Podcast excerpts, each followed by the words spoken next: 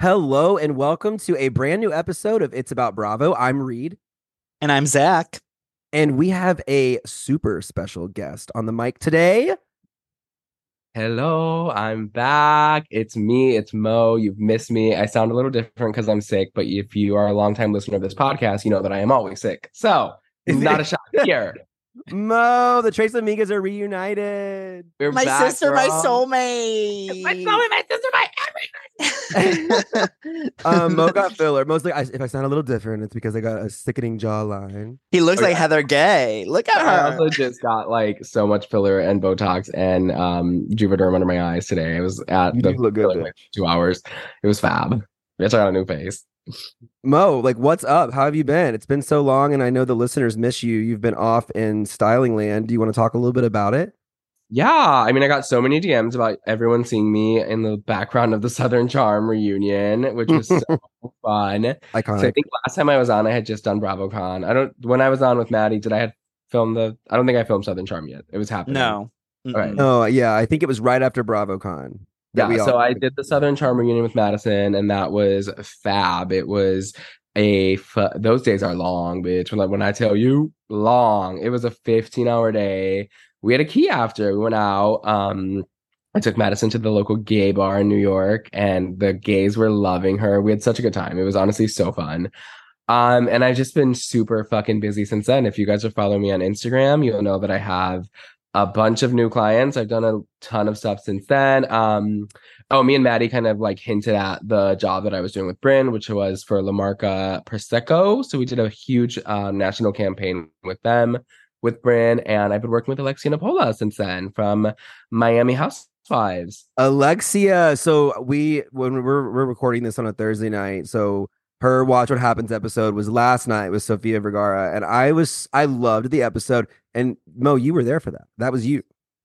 That was me. Yeah. So me and my boyfriend Colson styled her. Um, we did like a week of work with Alexia. So she flew in last Sunday and we did Watch What Happens Live. We did a press day and then we did a prep day for the reunion. And then we did the Miami reunion, which was another 15 hour day. It was those reunions are long and it's wild because they're at the same studio. So like even watching Salt Lake, like the guy that brought out them out the drinks at the end, he's he's like our buddy. He came and played. So we after our doing our first reunion with Southern Charm, we were like, oh, this is a long day. So we got smart for our second reunion and we brought board games, we brought heads up, we got like alcohol, we brought all this stuff. And everyone was like, oh my God, the reunions are so much fun now that you guys are here. Like everyone's coming into our dressing room. Like we had full we brought code names if anyone's ever played code names we were fully playing that on the floor with like all the makeup artists and hair people we were known as like the party room um so yeah like that guy and like there's the one guy who helped mary come up and she was like you're gonna help me up um he's the one that takes the cast photos for each reunion so we got like super close with him because we were like hey hey hey can we like see all the pictures and then like have our girl retake them if they're not good and he was like yeah sure um, like we did that with Lexi. We're like, wait, let's see all the photos, and uh, she didn't even have to retake them because the photos are so good. Um, but just wait, the Alexia's reunion look is top tier. I'm so so so so proud of it. It is a couture moment straight from the Paris runway. Uh, I'm really really really proud of that look, and I'm proud of the Watch What Happens live look. All the looks have been killing it. You guys have been styling the girls down. down. Now, Mo, now, Mo, when is your manifestation book hitting shelves? Because if you guys have been listening to this podcast, you know that Mo has been manifesting styling Bravo Lebs since we started this podcast. And now Mo is literally like, he, I don't think you can go into too much detail about who you're working with in the future, but like, we've been getting the text of who Mo is going to be working with. And guys, just wait, just wait for what's happening. But seriously, you manifested this shit like so hard. I know it's crazy. I like I always give like the Jamal chat, which is Maddie, um, Zack, Elvis, and Reid, like my manifestation tips. And I truly, it just feels like manifesting magic. Like it really does. Cause every time, and I can say this on this podcast, we've not reached out to one client ever. Like we've never sent uh, an email, a DM, anything to anyone. It's all been clients reaching out to us or like word of mouth. Um, with like hairstylists or makeup artists because in the bravo community there's really there's not that many you run into the same hair and makeup people a lot and the thing with them is that every Bravo Leb uses like hair and makeup. Obviously, they use glam, but they don't really use stylists. So like when two people like me and my boyfriend have come into the scene and are doing good fucking work, it's like, oh wait a minute now. Now wait a minute. We should Let's- be doing that too. Yeah, like we need to figure out like who these boys are and um yeah, like what Zack said, we have I have a meeting tomorrow with another Bravo Leb um from you know a really fun show that's gonna start airing soon. Um and then that I was a cute little clue. yeah. Yeah. she's young she's hot she's in a big breakup controversy now um and then in a few weeks i have a meeting with a new jersey housewife which is going to be super fun it's not who you'd expect either so Is I- that who you would expect? It's not who you'd I'm expect at all. living it's for not it. I'm Teresa. It. it's not oh, no honey. Um but it's really exciting i mean we're at the point now where we've kind of made some rules of like maybe doing one housewife per franchise and that kind of stuff um just because it does get dicey when you're like pulling uh for the same housewife in the same like city and all that. Um there's another thing though i feel like when i want people to look at our work and say like oh kokomo did that. Like it's the same kind of aesthetic. It's really just like cunty badass like mostly black like just really chic looks. And like Yeah. we like to have our looks like really chic and toned down to where you notice their beauty. Like to where glam and makeup and hair really make a point in the look. And it's just really cunty. Like i want like supermodel off duty 90s moments. That's been my inspo with almost every girl that we've had. And like we're pulling major designers like alexia's watch what happens live look was alaïa which is insane um and the fucking heels that she was wearing were crazy i mean sofia vergara was like i love your heels which was like wow Huge thanks. compliment. I, huge compliment I- you I, if you guys have listened to the podcast uh, for any length of time, you know that I am wildly un I'm wildly ignorant when it comes to the world of fashion. Um, and Mo and Annie are always kind of explaining things to me, but I can say that the people you have worked with so far, they've all been so different. But to your point, there is kind of like a central theme to the way you guys style people. And there was someone that you are potentially working with that I I think Elvis or someone said like, oh, I don't know if that they would like look good in this in like that kind of style. And I remember I said, actually, I think that the way they style people is they they style to them, to their like aura, to their like yeah their vibe. And Annie chimed in and said that's exactly what styling is. Like it's supposed to bring out their qualities, Yeah, you not use, turn them into something else. no like we don't Bryn's want to like, looks. Bryn's looks looked like Bryn. Bryn. Jessel's looks Like looked like soul, Jessel. the red devil dress. Alexia's looks looked like Alexia. Like it looks like their aesthetic, but you've elevated them to like a different level. You know what I'm saying? Yeah, and it also just comes to like styling too is being on site. Like when we're on site, it's very much like they're not thinking about a thing. Every they're in hair and makeup, they're in glam, and then the second they get up, it's here's X, Y, and Z, put it on your body and get up on that stage. And we also like it was so funny at the Miami reunion. I was wearing like a cropped Givenchy hoodie that had a logo on it, and Guerdy kept being like, Givenchy over there, who, who is he? And Alexia was like, that's my team. And she was like, he has been working all day, like on his hands and knees. Like, no, I was literally on my hands and knees. Like, Hey, Putting- Guerdy, the- the Guerdy praise. She was like, these two are like, they are it. And I was like, yeah. Like, even with Madison at the Southern Charm reunion, we were, y'all, uh, y'all probably saw my ass on camera because I was wearing a jockstrap. Mhm. I pointed it out. I was like in my apartment and I was like, Rosie, look at Mo's ass like fully out right now. I was I- like, we bent over, hands and. It's so funny, Mo, because later that night after I watched that reunion and I pointed that out to my sister, we were at a game night at our friend's house, and it was like kind of like uh, it was co- uh, not code names. It was um another one where it was I forget what it Grapes? kudos or something. I don't know. You had to you had a you had a word on the card. You had to describe what it was without using the words that were under it, and without using the word. And Rosie goes, um, the thing that Mo was wearing on the reunion, what he and I was like, a jockstrap? And and she and she goes, No, no. And then she and it was a strap on. And I was like, Mo was not wearing a strap on. Jock strap, strap on. I'm just wearing a, stra- a strap on at the Southern Charm reunion. um, it was funny though, so you did see me on camera, like that moment where Austin came in and was like, "My sexual prowess, Madison, my sexual prowess," and she was like, "Okay, Austin." or, uh, um, but I think you'll see me a lot on the Miami reunion. We were in a lot of moments backstage there, which were fun, and on stage too. Um, It's going to be an explosive reunion, though. That Do was you have I was gonna say, like, is there any tea you can give or like it's explosive. Just yeah, that's all I can say. It was uh, it. You can feel the difference in energy you, for sure. Like Okay. walking to Southern Charm reunion, it was much more laid back. Everybody was in each other's rooms. It was a key. It, Housewives reunions are intense. You could just feel the tenseness. Like a I battle. was. It was a battle, yeah. I was like, when the lights hit you and you're on that main stage, you're like, oh my fucking god, because it's a big sound stage. You're on a huge sound stage, and like they have the doors like open and then they close them and they're like all right the ladies are in and then they'll open them for like a few seconds and you just see like everybody's lined up and we run in for as fast as we can get. We start and then we have to run out. Um it's and your adrenaline is just like because like with alexia too we had um like we didn't lock down the fitting for the reunion dress so it was a lot of nerves and like oh my god is it going to look good? And it was just like there was a lot of nerves. We didn't know what the other ladies were. You don't know what anyone else is wearing. Everyone's super secretive. They're not telling you who, what's going on with who. Alexia and Marisol shared a dressing room, so we knew what um kind of Marisol's vibe was and like the theme and everything. But I we we knocked out of the park. And Alexia's just a, a dream. Like she's so hot and like she has such good taste. She's one of those clients who it's it's almost it's almost harder with clients who like love fashion like she does because they like they're on it. It's wild. I was um it's funny because obviously my boyfriend is white and so is her husband. So she was like teaching him Spanish throughout it. And I was like, he's my Todd, my Colson. He's your Oh. gringo.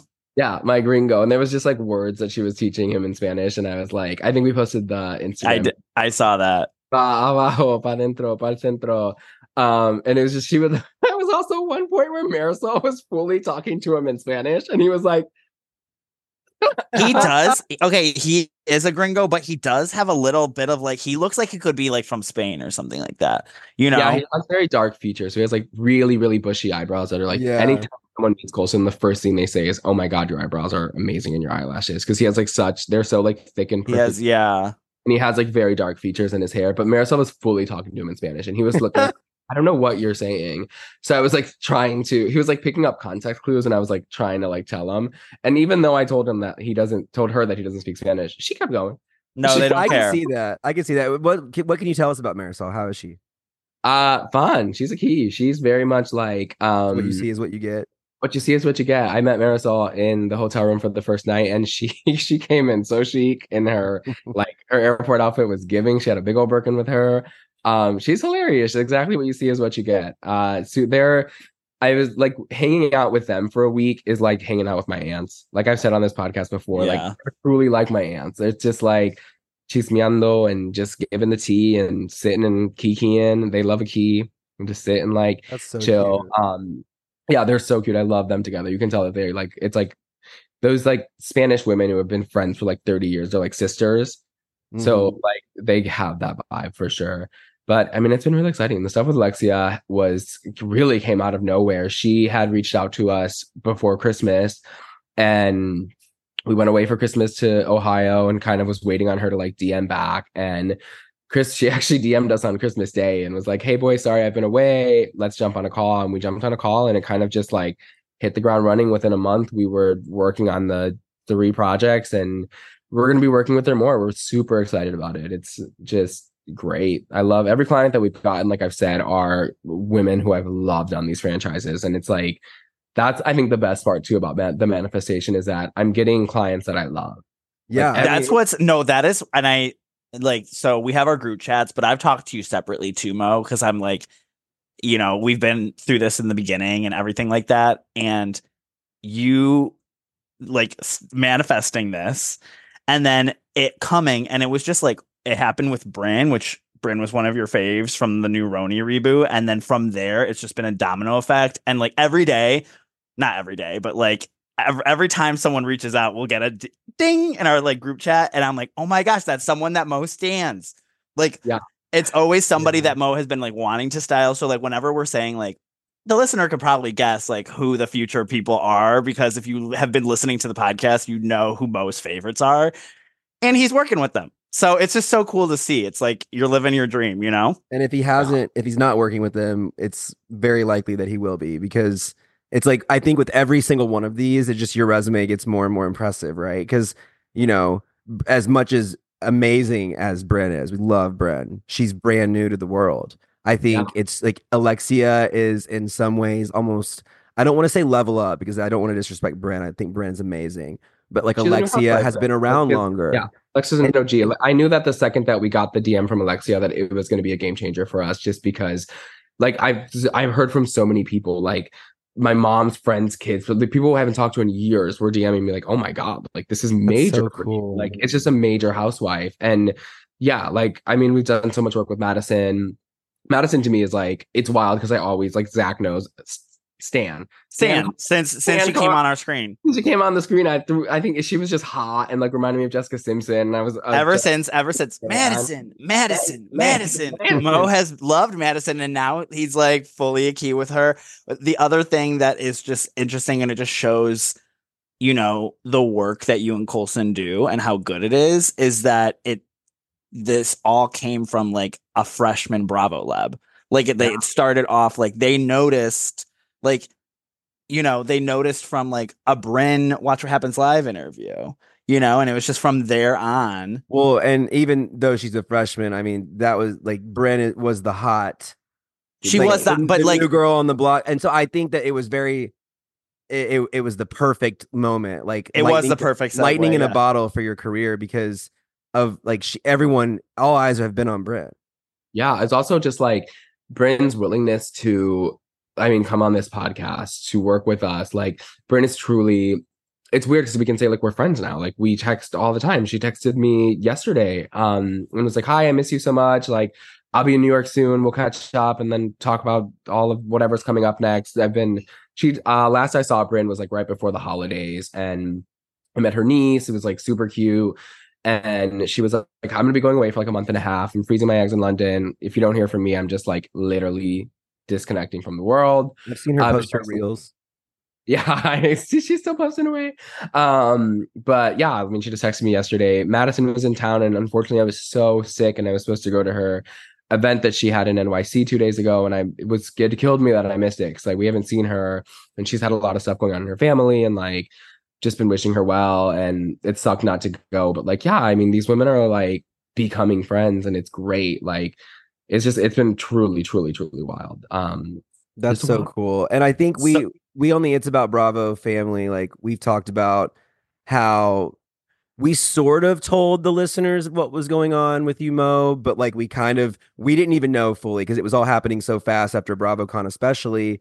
And we have had listeners ask, like, is Mo ever coming back? And so I do think it's it's good to clarify, like, you've got big things happening and you running about it's about bravo can't really like coincide with that the way it used to and you're always going to be a part of the it's about bravo family but the but you it's different it's a different situation now you know Yeah, I'll always come on and like do these little tidbits. Like I love these um every few months if I can. And I know I've Yeah. gotten some listeners too. And it it's like giving away your baby. It pained me so much to give this away because I was like, I knew I'm leaving it in good hands. And I was like, truly, this has killed me because I love this podcast so much. I've loved doing it. I loved helping create the Instagram page. Like I love the memes. All of it was you know, something that me and Zack just made out of Mhm. fucking literally at a gay bar in Cleveland, had talked about this for so many years and did it. And Reid came in and like really just helped us create even bigger magic. And then bringing on like Maddie and Annie and like making this whole roundtable that we've always talked about, which is also manifestation. And I'm I still manifest for it's about Bravo. Like I do, I manifest so much for y'all because I you got witchcraft or something so do- keep it up baby brujeria. Brujeria. it's always been in my manifestations and i want this podcast to be massive and i will help support in any way that i can but yeah it's just we kind of had a conversation of me having to take a step back because of how involved in the world i am now Yeah. uh, which makes total sense yeah i'm working with an orange county housewife right now as well and it's kind of like i there's just too much that i know about filming and all these things and it's like i i can't bite the hand that's feeding me right now you know? Yeah and like this Like, podcast we're on the outside looking in commenting on it you know? So it's i'm not trying to reality von tease here mama. exactly you can't gossip girl i gossip girl even gossip girl couldn't be gossip girl forever. Which is like it's yeah i just it would, it would be a disservice to you guys too because i would know like i know way more than like the listeners. I would want to tell them what i know you know and i can't do that because i'm con- contractually not allowed to. And you know Um, how Mo is on the fly. Yeah, Mo's loose lip. Like, loose, Mo is loose Loose. lip. You give me the loose. stealthiest bitch, and I'll tell you my deepest, darkest secrets. Let's let's put it this way. My, I would be doing a lot more editing on these podcasts weekly if Mo was still on it because we would have to bleep, bleep, bleep, bleep, bleep. so we talk about we talk about we talk about uh you know who we are in like the Bravo verse when it comes to this podcast. Sometimes like we've joked about this being the Tres Amigas and stuff. And this comment is just a fun little shady comment, but most really in his Jeana Keough era. Fuck you. Not even Lauri Peterson. No, you're very like that. You know that one scene where it's like my time with the housewives is over, and it's playing that Orange County music, and she's just like she's just wiping down her.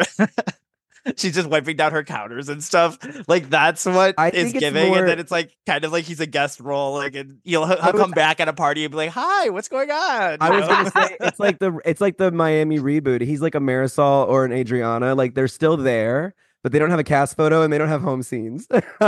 like, You know, listen, sometimes they do though. Sometimes I feel like Adriana Marisol, like they lead. well, they're carrying absolutely. Thank you so much for having me on. Look at that. I'm still good at transitions. Look how that. Yeah, Um, thank you guys for having me on. By the time we come on, I come on again, I'll have a some more projects under my belt that I can talk about. I have a few meetings coming up with some new Bravo lebs and things are going really well. I'm super excited. Honestly, it feels like I'll leave you all with this. Someone told me at the Miami reunion who had been at the last reunion and was like, don't take for granted the feeling that you have when you leave this place each time because it's going to become a little more desensitized every time you leave here. It's going to feel like, oh, I did another one, another one, another one. Like keep that feeling from the first one. Like, damn, I just did that.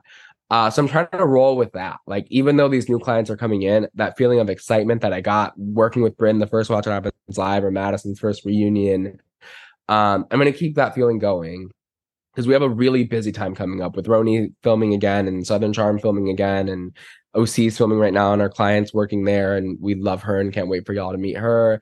There's just so much happening. So I'm I'm leading with gratitude. So if y'all are wanting to manifest and are asking for my tips, my tips are always to lead with gratitude. Before you manifest, make a list of what you're grateful for now and then feel yourself in the energy of the things that you want. So wow. That those are great words. You know, follow those words, follow those affirmations that Mo just told, and maybe someday you'll be styling Cindy Barshop. I just have to. Say,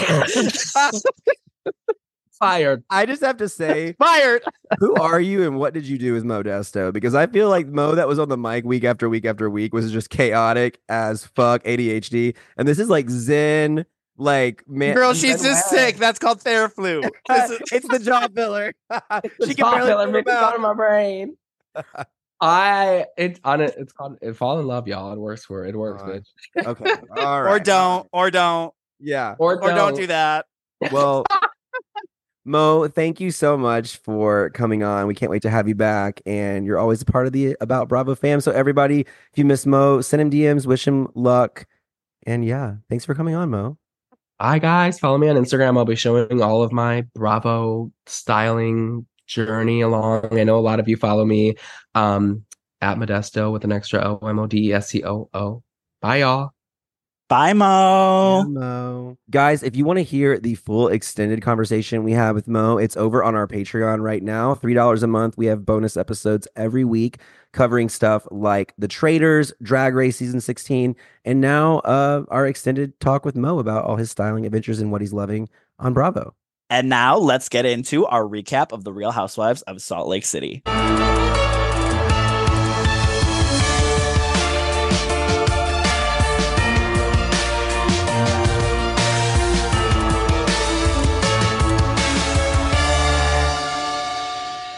Would Monica have to say to you guys to make this okay? Nothing. Nothing. What Not would after she the last three years. Nothing. I have to nothing she could assume that there was something that she could have come here and said that you guys might have said, okay? No? No.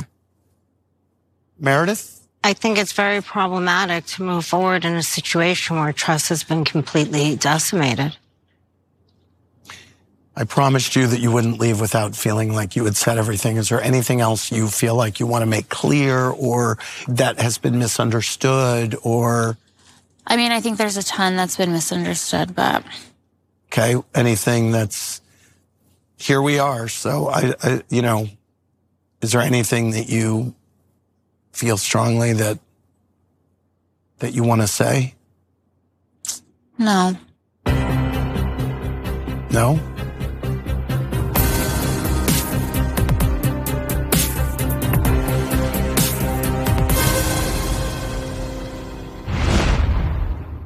All right, guys, let's talk about part three of the Real Housewives of Salt Lake City reunion. The big conclusion were questions answered? Do we know about the black eye? Will Monica be back?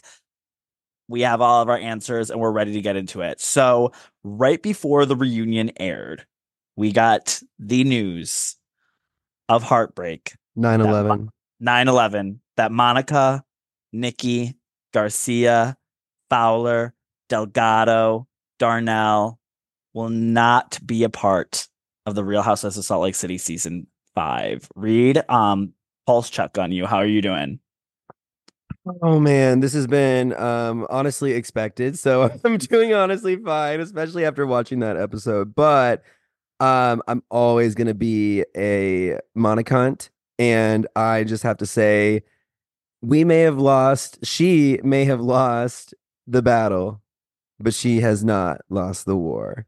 Yolanda Parody uh said that on Twitter. And it's true. I think we're gonna see Monica again, maybe not right away but I think that they even seem open to bringing her back.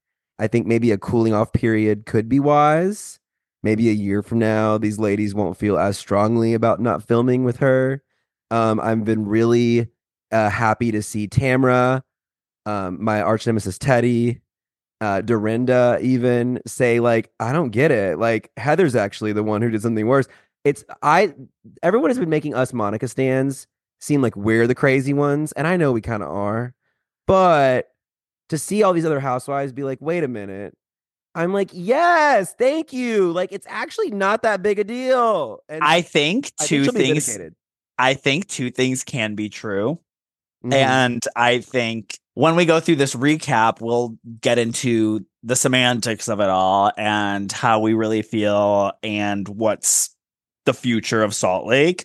But like, I really don't think like now looking at like the broad scheme and like with the big paintbrush of the picture that it's not like she truly she didn't murder your kids. Like it's like it's such a weird thing. And Heather kept saying during the entire reunion, she's like, You're not the hero, Monica. You're not the hero in the story.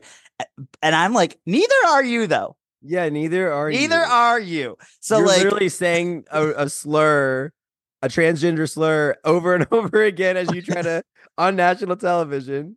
You blamed a producer. Like you got like you almost you almost ruined lives. But let we'll get into it. Let let's get into our recap. So the news broke right before the reunion, obviously that Monica would not be returning. It's very interesting seeing the post interviews post the reunion. Like as soon as like the reunion aired on Watch What Happens Live, Andy had Heather Gay on and was like, "So the news dropped that Monica will be taking a break." And he like it nowhere says it does not say break in the article in the people article in the variety article like none of the articles that have come out it says monica garcia departs the real housewives of salt lake city. None of them have said break. So to hear andy cohen purposely use that word i it makes me believe that they're like we are in the off season we are going to be actively working on getting this cast back on track. We know that monica is like i they know that like whether she purposely like which every housewife does they purposely try to get themselves on the show and stuff. Mhm. there's people who are made crafted in a lab. It's biology. They're born with this gene. They're born with it to quote lady gaga it's biology okay? There's science and scientific proof. It's biology. born to be a reality television star. And monica is one of those people. She is the danielle staub of the real houses of salt lake city. She's the brandi glanville. She is that polarizing figure. She's the Princess And- Diana of Salt Lake. and i'm sorry like like it's just the way that it goes. And heather stop pretending you guys have been chummy best friends for three seasons before she came on and that you guys and this ruined your experience as a housewife. You getting socked in the eye didn't ruin your experience for a housewife? You getting stopped by the fbi before you got on a trip to go to um uh, on a cast trip didn't ruin your experience as a housewife. Like all these other things didn't. Mary calling you inbred didn't ruin your experience. like literally like Mary fat shaming you and then you being like that's really nice Mary that you said my makeup looks good tonight. She literally ca- called you a sor- size four, 14 and said that you couldn't fit in a corset. you, know, you know like she's a raging bitch to you and you're just like okay, I also have to say cuz I said this on the mic on the last episode. I said Heather Gay will lose me just as much as she got me, like as quick as she got me and she did. Like I'm sorry, she looks great. I don't think that she should be fired. I'm not one of those people. I still think that she brings stuff to the show, but uh, her reunion performance was not for me. there was there was a hot second there where she was being called mother by the gays and they were they were referring to her as mother.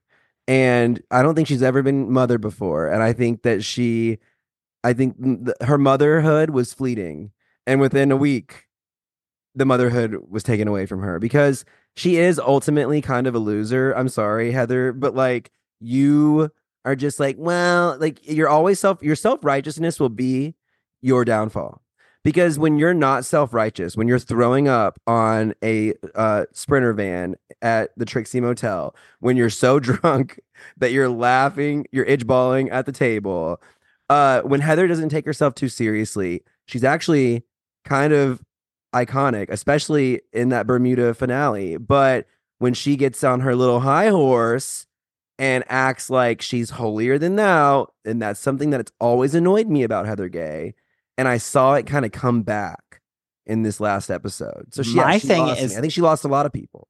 My thing isn't her holier than thou. My thing is her chronic people pleasing that she needs to work out in therapy. I guess like she has to work that out I in therapy. Like as holier than thou, but it's the same thing. Yeah, N- like her thing is getting the fans to love her. Like her thing is getting to be a fan favorite. I talked about this on the mic before after the first BravoCon that we went to, not the most recent one, the one the year before, where we were at the Salt Lake panel and this one person went up and was like, Heather, you are like a rainbow with butterflies and all of us love you. And the girl was like crying on the mic and Heather got a standing ovation. This was before the black eye situation. Okay. She was literally like fan favorite. People looked at her as relatable. People were like, oh, I love you, blah, blah, blah, blah, blah, blah, blah.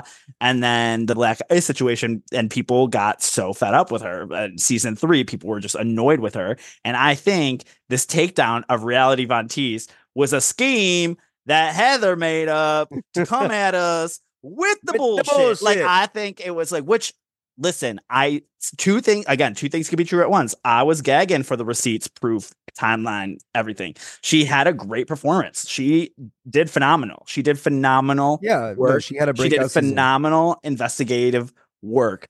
But like I never loved it because she was like this like mm, Alexander the Great of housewives, like that she's like this hero. Like that I I that's not why I liked it. I liked it because it was like a great arc and like a performance. And I thought she had released the shackles of being a people person or people pleaser, and she hasn't. And it it's showing evidently now. And I I don't think she, I think she's jealous of Monica. I'm gonna be real. I think she's jealous. of I I don't know if she's jealous of Monica, but I do think. Well, I think She's jealous of the p- fan perception of Monica. That's for sure. Okay, this is the thing. So you, you you know you call it. I call it holier than thou. You call it people pleasing. I think both of these things kind of fall under the umbrella of she has martyr syndrome. She's someone who she nails herself to the cross.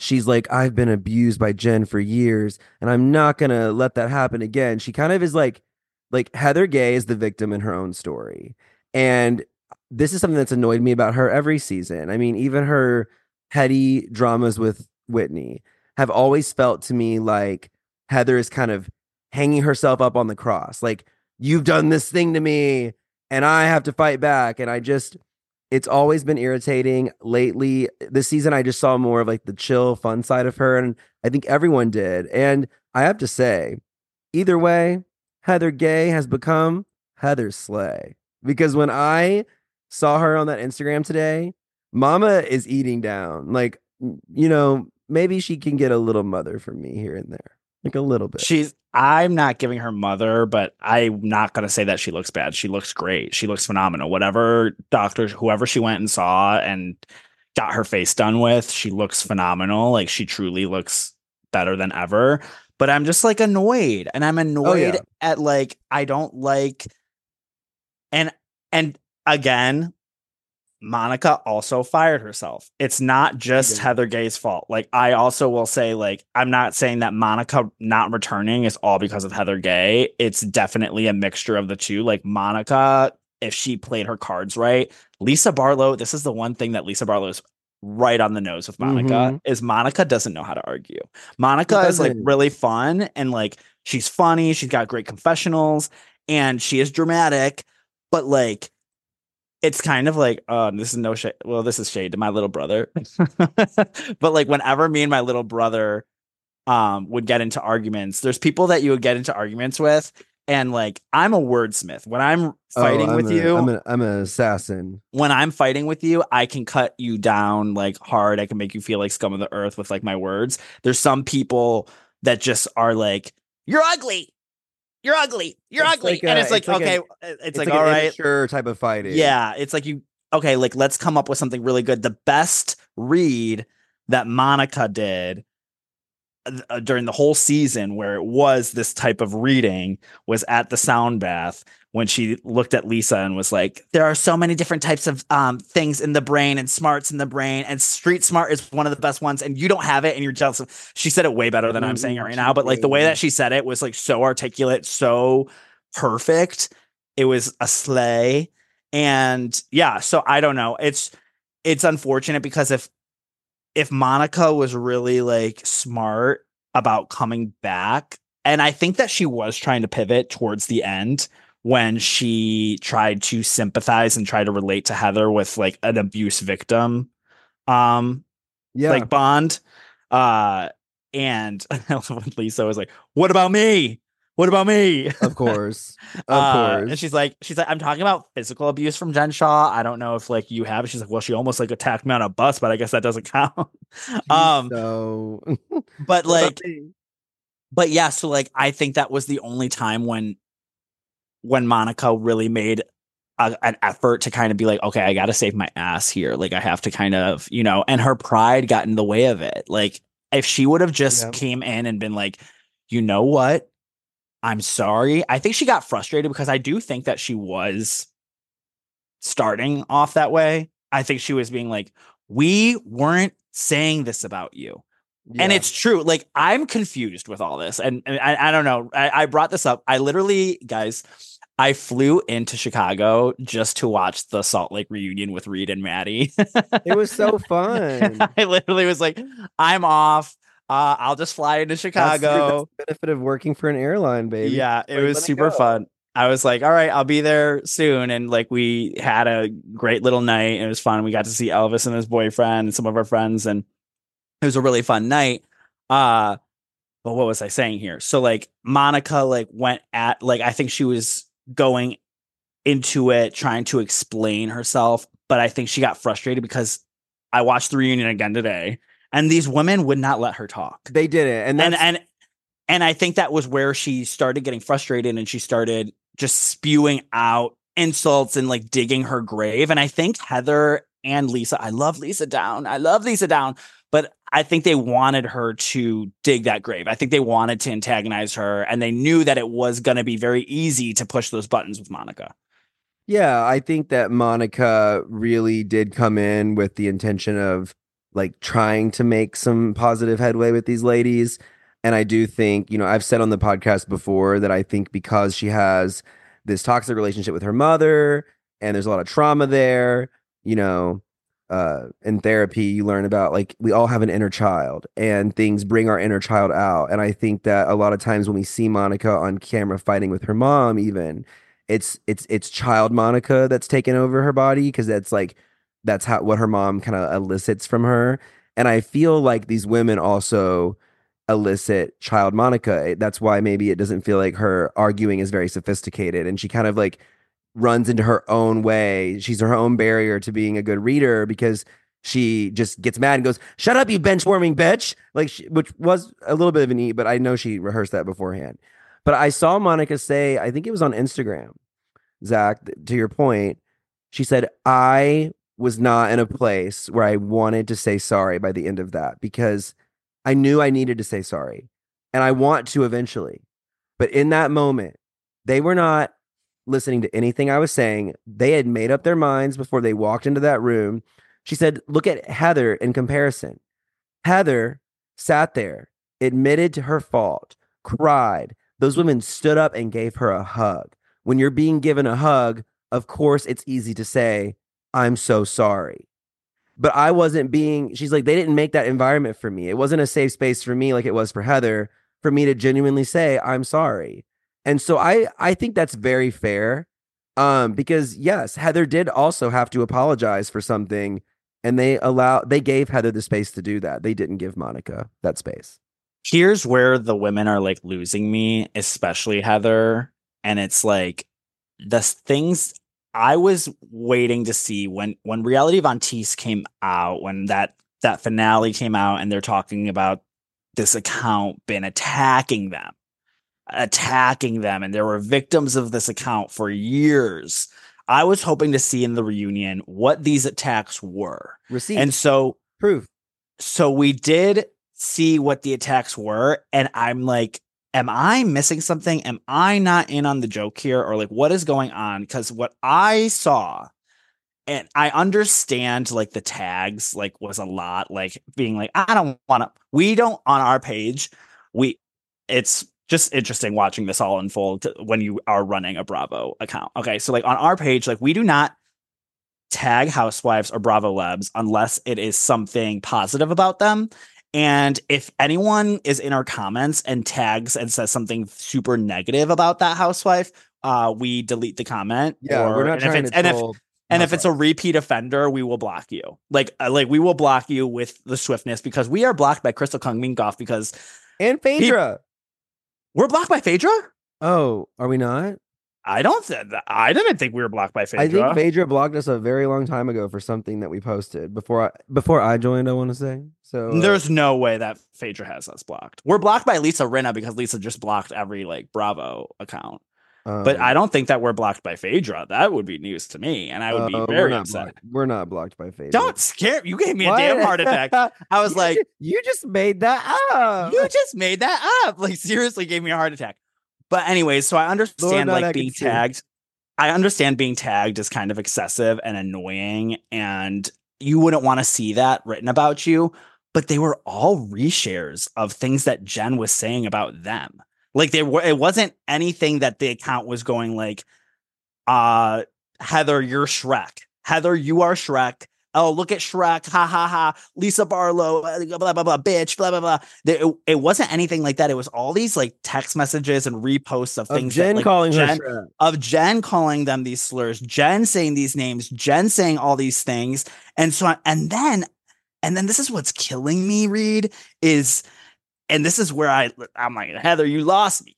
You lost me, girl. You lost me. All right. One, you're not telling us the truth about the black guy still, still. Okay. And you can eh, eh, just say, uh, if you're not going to tell us the truth, then, then say us like, say, I don't want to get sued right now. I know that Heather, or I know that Jen is like locked up and like, I shouldn't be this afraid, but like, she's still on her burner account Oh, or she's she's Black style and like saying stuff. But Heather said on, I don't know if it was Watch What Happens Live or she said something where she was like, and I hope Jen is happy that we took her down or something. It, it's it was something along the lines of like that we got her, that we got her, and I'm like, what happens live. Andy's like, what would you say to Jen if she saw if she's watching?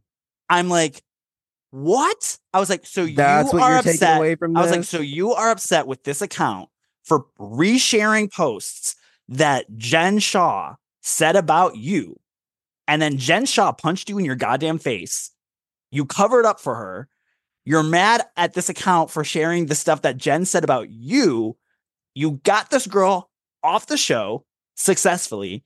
And then you're hope you you still hope that like Jen Shaw's pro- it is like the most toxic relationship I've ever Stockholm seen in my entire syndrome life. as hell. But Zack, now I- you saying earlier that she's jealous of Monica, I think I I'm starting to see what you mean because as you were saying all that, I was thinking, oh my god, Heather's jealous of Monica because Monica had the balls to like stand up to Jen and fucking take her down with her friends through this reality Von Tease account. She's everything Heather never could be. Like Mhm. Heather was so was too scared to even talk about the black eye. And then Monica's over here like truly, you know, she says, You're not the hero in this story, Monica. But I think the truth is, she does think Monica's the hero in this story, and she hates it because it's not her. And just like Monica said, you're the clown in this story. And I think that Heather's a clown in this story. I'm sorry. But guys, I don't want you to think that I'm just like this like blind Monica stan. Okay. Like I think that the girl is a liar. She fired herself. Okay. It was Yeah, so it, she the fired herself. but like, but that's what I like. I've I, that's what I like on reality television. I don't. I'm not watching like a docu series where I'm trying to like love these people and like they. will I want them to be my role models. Like I want good reality television, and they finally like really had this like solid like newbie. Like we haven't seen a newbie like this since like Kenya Moore, Brandi. Like we haven't seen a newbie like this, and so it was so good to like watch. But like Monica, like I mean, even with with the like. I was howling the entire time when she was like the way they cut it up. Me and Angie K, me and Angie Castanevis were laughing. We were laughing our asses off at Monica. I'm sorry, like when Monica was like, "You're such an asshole," and Angie's like clapping, like, like it was so funny. But like Monica going like, "I didn't do drive-bys. I didn't like stalk her. I I, I didn't stalk her." And then they're like, and then it's literally like they pull out this voice memo, and she's like, "I'm gonna go drive past. Oh my gosh, she's got a Range Rover. It's a Range No, Rover it cuts. there." It cuts. and then, and then it cuts "Take to like her bitch." the, and the, the video, the cut to the video where she's like in the car, she's got the binoculars, she's like, stick out, bitch. Stick out, bitch. I was like, this is literally, She goes, she goes, guys, I never did that. Stake out, bitch. It was like, And then when they're driving past the house, and she's like, "Oh man, her house is bougie." And the guy that's in the car with her is like, "Rotten prison, bitch!" Like it was like it was literally like an SNL sketch. Like I hope everyone knows that I don't stand Monica because I think that she is like the pillar of Salt Lake, as Angie Castanevis I would say, do. and that she's like she needs she's like the most moral and she took down the evil villain and she's so right and everything. I think she's wrong in a lot of the ways that she went about things and I think that she's a deeply troubled girl, but I love her. She's great reality television. Like that kind of like delusion. I love that kind of delusion on Housewives where it's like, I didn't do that. And then it immediately immediately cuts to a video with her with the binoculars going, Take out, bitch. Like that is so funny. even when she like said what she said to the producers to get cast, and then they put the actual email on the screen, and it didn't say any of that. Like, yeah, so she's a liar. She's She such a liar. She's allergic to telling the truth, and it's really funny. And I, it's so- like it's not unlike, um, like a Sheree Whitfield or a Karen Huger when they just keep lying when it's clear they're lying. I don't know. I just find it so it's camp. I like Mm. the way that when Angie K calls her a low brow rat, and Monica had nothing to. Monica had everything to gain and nothing to lose. and This is my- goes, One of my favorite parts of the little entire- brown rat. I'd rather sit here than sit there and be a fucking low fucking brow rat out of the fucking sewer. Brown Okay. rat? Brow, low, Low brow, brow, rat. low Stop brow. trying to bring Brown. race No, she shit. said low brow. No, You're you such a you scum. You're I disgusting. sit here because I'm You are integral. seriously you so sit there 'cause gross. you're a Little brown rat. Wow. Did you just say brown Wow. rat? She's like, and then and then Angie, brow. I said brow. And Andy's like, she she said brown. He's like, we're not doing this. And she goes, You know who you are. You know who you are. She wanted, she was going down with that she one. kept she kept going with it. She's like, "You're so gross. You're gross. disgusting. You're She so disgusting." Else Like- at that point. Like Angie literally clarified it was like brow rat. Like there's like that's a saying. Like we're like low brow. You know, like that's clearly what Angie said. But Monica was like gonna twist it any way that she could, and it was hilarious to watch. The other thing that wanted was like say it so fast. like Monica, like, ooh, that burn book, mama. That Okay, burn so- book. I, I do think it was like camp in a way, but I think it was a flop. But it's so No, the- it- the- it was a flop and i do think that i was to say that overall this episode is was very underwhelming. Like we didn't get i wanted more revelations and more tea about reality von tease and we didn't get it. I wanted more clarity on the black eye and we didn't get it. I wanted more resolution between her and the ladies and to know if she's to come back and we didn't get that either. And obviously we found out the news before the reunion but like the reunion itself doesn't really convey like what the future holds for them. Everything about this third part I wanted it to be like Emmy award winning and it just it fell flat and the burn book was a perfect example of that. see for me, um, I obviously like yes, like revelation wise, like I don't think we got the answers that we wanted, uh, and I don't think it was like anything that was better than the finale.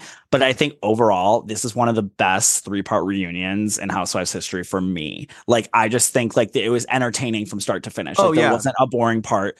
The the side conversations on the on the couches, like from from them churning butter, and Whitney was like, "You really liked that butter, Meredith," and she said, "I was obsessed." And then like she like, "I churned the butter."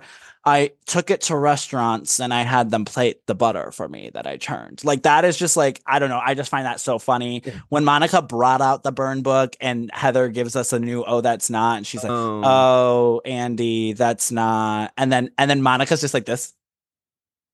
and like her face, like she's just like grinning from ear to ear in like the most awkward way. Angie Castaneva's like dying of laughter on the couch, just laughing at Monica's lies. Like there was just so many like moments. The whole impression segment where they did the Whitney impression, and you could tell that like Mary just wanted to get like a whack in. She's like, she's like Meredith, Meredith, Meredith, and she was just doing that Whitney impression. Angie Castanevis's um, Angie, I, I keep saying Castanevis, but Angie, I, I think I just love being like this, the Castanevis family.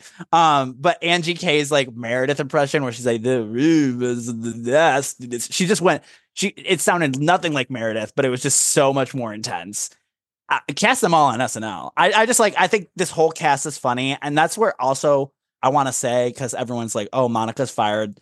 Back to not watching. The show's a flop. The show's a flop. Like these women are great TV. All of them are great TV. I think they're all very entertaining in their own way. Even I don't like Heather, but I understand what Heather brings to the show, and I do like her for the show, and I think she's entertaining in her own right. And also, Salt Lake is filled to the brim with crazies. I think they're going to find two more crazies. I think it's going to be fine. I don't think that Salt Lake is going to suffer that much, but it is like one of those like lightning in a bottle things. Like Monica is one of those once in a lifetime reality oh. television personalities. I was gonna say earlier when you said how good of casting she was, not to discount Angie K either. I actually think what made this cast so special was that you had the core four, and then you had two, and one was this brand new girl, and then one was like kind of new, but she was she was a friend of the last season, and they there. I think that the, them together made this the perfect, and then Mary as friend of it was the perfect like every ingredient was exactly the the measurement that the recipe like calls for like no over they didn't overdo a dollop of mary. They didn't Not a dollop They- of Mary. they they didn't they didn't give us you know a sprinkling of of jenny. It wasn't any there was no there was not a single piece of this chemi- this chemical compound that was you know unstable. It was perfect. And so next season it's going to be hard for me to see while i do think angie k earned her place it's going to be hard for me to see her in with with without the monica as well like i feel like they both should be there and that's what I think that Angie K provides like a camp, funny aloofness to it that we've needed. Okay. I think that Mary provides that like comedic relief. She's just so unhinged. Like, do I like Mary as a person? No. Do I love her as a reality television Mhm. personality? Yes. A thousand times yes. Like we were like sitting on the um couch watching the reunion and Maddie and Elvis were like, when Mary's segment was over, they're like, all right, bye, Mary, get her off, get her off. And I'm like, no, I actually think she's really funny because she is no just like. I had no issue with her. Like, I enjoyed like, her. I, I enjoyed her. Do, do I think that she's wrong in literally everything that she says? Yes. Yes. I think she is Well, totally wrong. She does not live. It's so off base. She, does, not live on this in the earth. same world that we all No. live in. She but like she is hilarious. You can't deny she's Mhm. hilarious. She there's just no one like her. And here's the thing that they're gonna need to do. And here I go again. I'm starting. They're gonna need to find a new villain. They're gonna need to hire villain. like whoever they're casting, whoever they are casting, has to be a firecracker. They have to bring in someone like a Kenya Moore. They have to bring in a Brandi Glanville. They have to bring someone of that like caliber because that's what Monica provided, and that's why it was so good. And that's why And most Jen housewives provided that too. Like you have to have someone who's willing to like g- Be get- the get a little villain. Cray cray. and that's that's we talk about roles on this podcast all the time. Monica played the villain, but she also played that like kind of like trying to enter the social elite circle, like kind of poorer, you know, like and uh, we've said that like that kind of housewife like eats. Like Danielle Staub was like kind of that housewife, like Brandi Glanville, she was kind of that housewife. Like they they they kind of they don't got a lot to lose, and so they're punching. You know, And they're punching they hard. actually, they actually do typically have a short shelf life because oh, they have such a short shelf they're- because they put an- themselves on an island. well, they're an apex predator, and they they come in and they eat all the the resources. Like the the nature can't have them around. Like they have to get out. That's you know the meteor destroyed the dinosaurs. Like Mother Nature always finds a way. And I feel like when you get a Brandi or a Danielle Staub or a Monica or just someone like that, they are iconic, but they're not sustainable. And Yeah. that is okay. It's okay for a housewife to have a short shelf life. And that's what I have kind of come to terms with about Monica. I'm thankful that they're not talking about her departure in finite terms. And I think that there definitely is a future for her. I know I'm very Delulu here, but um, one of the Monica Stan accounts that I really enjoy was saying, and when Monica appears on House of Villains season two, Traitors season three, and Ultimate Girls Trip, all in 2024, what then? Yeah, all then in what? 2025. And like, obviously, the big, there's no one's getting the big three in, in the same year. But I was thinking about how iconic it would be if she was on all three of those in a row. Like, she it would be iconic. and she can do well on any of those formats. So I want to see her on all of them. Um, but maybe also she would eventually strike out. And like I understand, like I'm not delusional. Like I understand why these women would be weary of wanting to like bring her in and like film with her. Okay.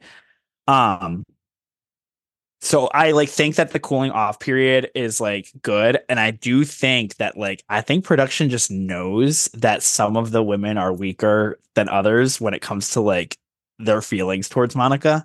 Like I think they know that they can crack uh Whitney, we- we- Angie, and maybe even Meredith. Meredith has like forgiven like I mean Meredith forgave Lisa after she called her like a garbage whore and fuck Seth of New York and like everything like that. I just I, I just think I, that's worse, actually. I do too, because she actually that was like one okay, that's like your like best friend who like said it, like, and listen, I'm a bar, I'm a bar lover, I'm a bar lover. Okay, but like it, it- I think it was worse. Like I think it was worse. I think that I think it so was I think someone. I think someone punching you in the eye is worse. Okay, I think like Okay, because a hot mic moment like that is the equivalent of a voice note that Monica sent her friends. But the difference is Monica's voice note was never meant to leave that friend's group chat. It's Tanisha's fault that it did. The fact that Lisa Barlow's words carried themselves over the airwaves of her microphone onto the network. She that's worse. That's worse. That's worse. To, to me, it's just I don't think that the punishment like fits the crime too much. It doesn't. I, I just think it's really like weird and I and I understand Monica's frustration of being like, what the heck? Like, why are you guys still defending like this? Are you guys like not happy that I took this criminal down who ruined all these people's lives? Like, yeah, like she she it's I think it's it is okay. It's poetic.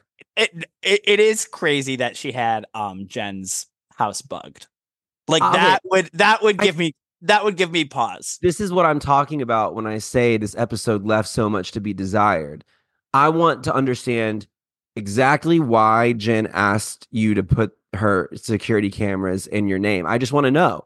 I, it's not that I don't believe you because I could see Jen doing some weird shit like that, but they don't give us the detail. And maybe I know they're there. You know, Mo said it's a 15 hour day. Maybe there, maybe all that stuff is on the tape somewhere, and the and the edit just didn't give us the, the, the answers we want. But I, I wanted so much more detail, Zack, than we got, and that is kind of where I'm at with the end of Salt Lake. They they had a really strong season.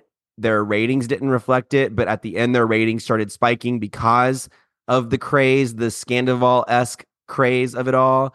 And I think a lot of people tuned into that part three that maybe weren't tuning in all season long. And if I were those people, I'd be like, oh, damn, I was expecting a little bit more. This is what Housewives Yeah. is. You know, like it was good, but I think people wanted more and we deserved a little more. I think. I understand, but blame Heather Gay. I don't know. Eh, listen, Like, uh, to like quote I, I'm sorry, hashtag- that's true. hashtag, hashtag Heather lied, Monica died. T T T. I just like I think it is I think it's crazy that she knows and she's still like not telling us and and if if you're not telling us like say why you're not telling us say why you're not telling us god damn it it is like so annoying like when she's like yeah jen did it to me uh, okay all right Go girl, so give us go, nothing. go off give us nothing like yeah we all know that jen did it to you but how were you accidentally like fooling there an around and then was it like, was it an argument? She clocked you in the face. Like, what happened? And then like those clips, like where she's like, you can tell like Heather's like excited to cover it up for her. She's like, oh, we're we got this girl. We got the, you know, like, and it's just such weird behavior. And then you're still saying that you're like, I'm never doing this again. I'm not in the grapples of any. Then tell us, God damn it, because it still feels like you are. And then you're on Watch What Happens Live, and you're like, and I hope that she saw and we we got her out. And it's like, you're weird. You're actually so weird. You're actually so weird. And so that's why I have a little bit more compassion for Monica, like in this whole like sense. And I'm like, Heather, like you like you did something really bad. And then she was like joking about it. And Andy was like, that actually wasn't funny. I was actually like loving Andy holding her feet to the fire. I being, like, actually he, he was like, no, like you were putting people's jobs at risk. You were doing all these things. See, And then now you're saying that it was humor. And she's like, well, there were jokes, Andy. They were all just like, it could have been a million things. And, and I was like, and he's like, no, Heather, like what you're not understanding, that wasn't a joke. That was not a joke. You, there was lawyers involved. There's Bravo- an investigation involved. There's an HR Yeah. situation. Ultimate Girl Trip Five. I think Bravo is kind of being like, we need to. You know what it reminds me of a little bit. I, I used to be a news a local a local news reporter, y'all. I was a local news reporter during the Trump the, during the 2016 election, and Trump supporters were so awful to the media. I was spat on. I was pushed. My camera was knocked out of my hand. I was called on my days off and screamed at for being like a Hillary Clinton like like imp cell or whatever. You know what I mean? It was just so Yeah. much, so much. And I feel like Housewives and Bravo lebs in general might be getting a little too comfortable blaming the behind the scenes people when it's convenient and it's now costing people their livelihoods, their paychecks.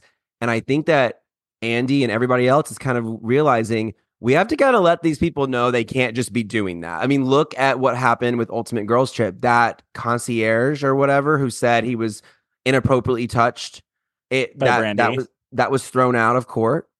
Um, we don't know what's going to happen with Caroline Manzo and Brandi Glanville, but almost everybody is on Brandi's side that it didn't go down like that. And then I think here is another example of where Andy was like, okay, enough is enough. You can't just say that production gave you a black eye. Like someone literally could have lost their fucking job. Yeah, and and it's not even like you can't just say that. It's not a joke. It's not a joke. And she was like handling it like it was like humor. And I'm like, you're not laugh ha ha funny. This isn't laugh ha ha funny. And Monica didn't do that kind of shit. Monica ran a Finsta. She ran a Finsta. Like, let's be like, let's call By a the way, a spade. who's running it now? Because on on the big night, the rea- the official reality Von Tease Twitter was like hashtag save Monica. I'm like, who's who? Tanisha? a, a new A, a new Ratisha? A. I don't know. And and here's the other thing. Here's the other thing that doesn't make any sense. You don't want to work with Monica. You don't want to talk to her. You want nothing to do with this girl. And Tanisha, who in my opinion looks like she's holding all the cards. I The think root- that she's the, root he- of all I. I think she's the head of the snake. I think that she was like the one, like really like masterminding th- stuff. Like I think that Monica was just like excited. Like she was like, "Yeah, let's go take down Jen." Hee hee hee, ha ha ha. Like I don't think Monica was like the big like mastermind behind it. Tanisha obviously had a folder of like files. She kept every. She she said, That's "Keep voice note. Keep voice note. Keep voice note. You don't got to keep voice notes. Voice notes delete. Why are you keeping all up those?" a lot of space on She- your phone. She kept all of those, but guess who is still doing Heather Gay's hair? Tanisha. Tanisha. Why is she still doing your hair? I mean, well, I can see why actually. You looked great on Watch What Happens Live. She did look but really like good. she looked phenomenal. But that's my point is like Tanisha's not um taking your fan number one fan spot on the show. That's why, in my opinion. And We'll that's my opinion. see- we'll have to see what season five has in store. I know you loved season three, but I I did okay, Reid. Don't put words in my mouth. Well, you okay? just look at you look at this whole franchise with I think very rose colored glasses. No, so I will give no, you. I, oh my god, wait, can I defend myself? I I no, feel like let me finish first. Let me finish first because I just got my friend Brant into Salt Lake. I didn't think that he would go back and watch everything from the beginning, but he decided to, and he was like, I, "Reid, I'm fucking obsessed. I've already zoomed through the first two seasons," and that was kind of when I realized maybe I'm being, maybe I'm too harsh, and maybe like Zack has a great point that it actually is a, a even in its early days had a lot of promise and and and I think that you are right Zack I think that you're right that Salt Lake is something special but I just think season 3 was a low point and I don't think you're willing to to say that quite so explicitly All right. My like, turn, "Thank Your you." Honor. You're like thank you uh, Reid. Thank you. Thank you for now I have the floor. Season one was one of the best friend freshman friend like freshman seasons. you I smell like hospital on the first Like- episode like yeah you like there's certain freshman seasons that are just like okay like they're whatever like dubai is not a good freshman season. It's like an average freshman season. Like they Mhm. a lot of freshman seasons are just kind of normal. But then you have in my opinion the holy trinity of freshman seasons are the real housewives of new jersey the real housewives of beverly hills and the real housewives of salt lake city. Those all were very entertaining. They were all very polarizing tv you had these cast of characters that were like wild and everything like that. And you just like knew it had promise. It had really good. It had moments. Everyone after season one was going, I love that. I love that. Everyone after season one was going like, I'm disengaging. Thank you. I'm disengaging. Mhm. Everyone was saying, you smell like hospital. Everyone was saying the taglines. Everyone knew that this like had something special to it. There was the fight in Vegas. Like it was just all very good. Then you had season two, which we have never seen someone like the FBI has never shown up on reality television like that. It was just polarizing TV. We were all glued to our screens. It was long. I will say it was long, but I, like your friend, I would talk to your friend. He obviously just binged it. I think it works loved better as a binge. I think, it you're right I better as a watched it binge. live I feel like we were fatigued live.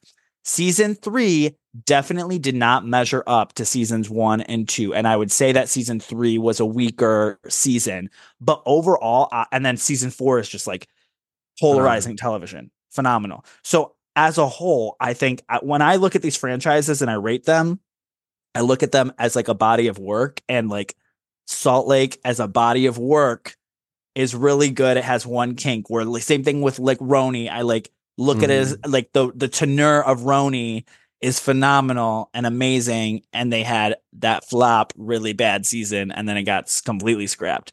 Now there's other franchises that people stand and they've had consecutive bad seasons. All right. Orange County has had consecutive bad seasons. They don't talk about the first four seasons of Orange County because they were like boring and it was like the well, it first was just era- apparently it was the first era of reality television. Then you had the golden era, then you had their flop era. And that flop era lasted like a good five seasons. Okay. It was like pretty bad. Then Beverly Hills goes through its mut- many slumps. We're in one right now. So like when people like want to say that Salt Lake was such a bad show, I'm like, shut the fuck up. Actually, like it's and, and then they're like, oh my gosh, it's gonna be terrible. It's gonna be awful. Like now that Monica's not on it, it's gonna be awful. I'm like, no, guys, stop being so goddamn But- dramatic. but you guys, I- they said the exact same thing about this coming season. They're like, "Oop, no one was excited for Salt Lake." I wasn't And look at it. excited. No, I listen. I- This is the thing. I feel like I am so good at being like, "Hey, I was wrong," or "Zack, I hear you," and then Zack over here is just like, "Yeah." Anyway, so I'm vindicated and nothing's wrong.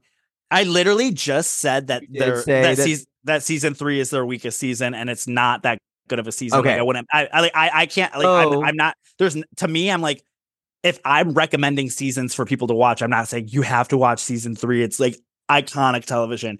I just like it because it's a comfort show for me. Like just like how you said last season of Potomac wasn't its best, but you were like, I could watch these women paint the walls, and clearly you can't because you're not even watching season eight of the Real Housewives of Potomac. I am So, like, watching it. I watch it every Sunday. Barely, I'm not covering it. barely, Yeah, I, I'm barely. definitely scrolling my phone.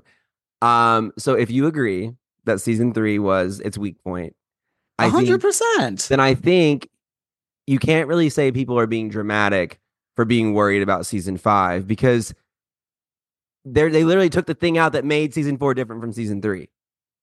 They took her out. So and obviously Jen was in season three too. But like, I'm seeing a lot of people are like, "Oh, we got to bring Angie H back. We got to bring Dana back."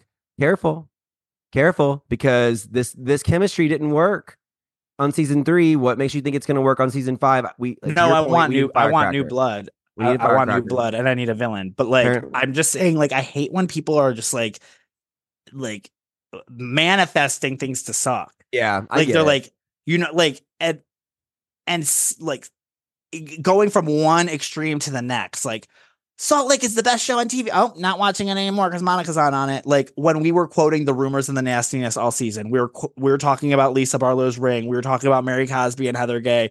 We talked about Heather Gay's monologue performance at the end. We talked about Angie K being camp the entire season. Like you're talking about all these moments with all these housewives and everything like that that are all a part of the cast that all like made the moment like made the season good. Like I think the reason why the season worked is because everyone showed up to work. everyone was good. Everyone clocked in. everyone was good. and so But I like don't I said, understand. it was the uh, no. Everyone was good, but like I said earlier, it's like a it's like a recipe, right? And you get every little ingredient right. And if Monica Monica's like the sugar, right? You're making your cake. Cake, you can't have cake without sugar. So how Well, do you how can do if you have diabetes. so I just they need they need they need to make sure they get the ingredients right for season five. But I have hope, and I'm not one of those fans who's like I'm not watching. I also want to say before we segue because we've been on this for way too long. I also want to say though that I think another reason I don't appreciate the the early seasons of Salt Lake the way you do is because you and I were on such different sides of the spectrum of our Housewives journey when when we watched Salt Lake. So for you, you've been a, a Housewives fan for so long, and you saw like RHONY teas and you saw all these things in it early on. I don't know if you remember this, Zack, but I had never seen Housewives before when I watched season one of Salt Lake. It was my very first ever Housewives experience. And then later going to watch all of Potomac and Beverly Hills and then Miami and RHONY. I just, I had more fun with them than at that point I had had with Salt Lake.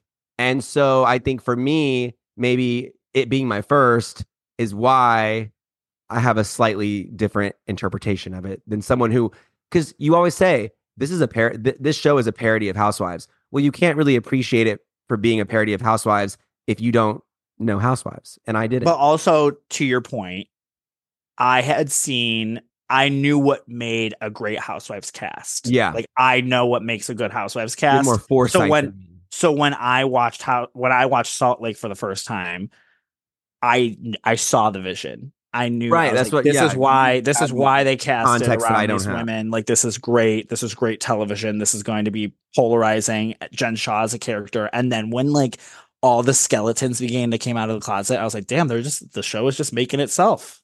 yeah, It's perfect. yeah, So I just think that, and we're chronically online, so we see like the craziest uh, opinions, you know. and I wouldn't have it any other way.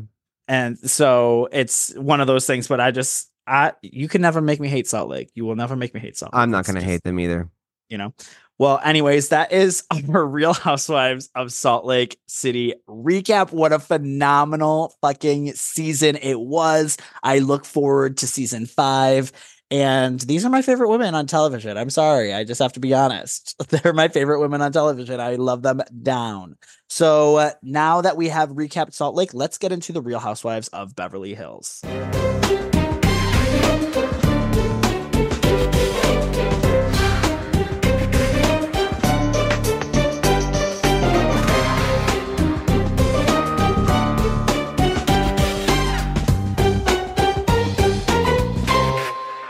You need people to think that you're better than them. I don't need anything. She does. It- yeah. No, but No, that's that's does. all I I've seen. And No, the like the doesn't. not That's all you've seen. I've, I've met you six times in my Crystal, life. that doesn't matter. Give me an it's example what of you've when. shown me. Give me an example Crystal, when I think I you- act like I'm better than you. Well, right Give now, well, right now, I think you do because you Okay, so are. always. You're not being honest. example. You're not being honest So give me another example. with Crystal. Give me another example.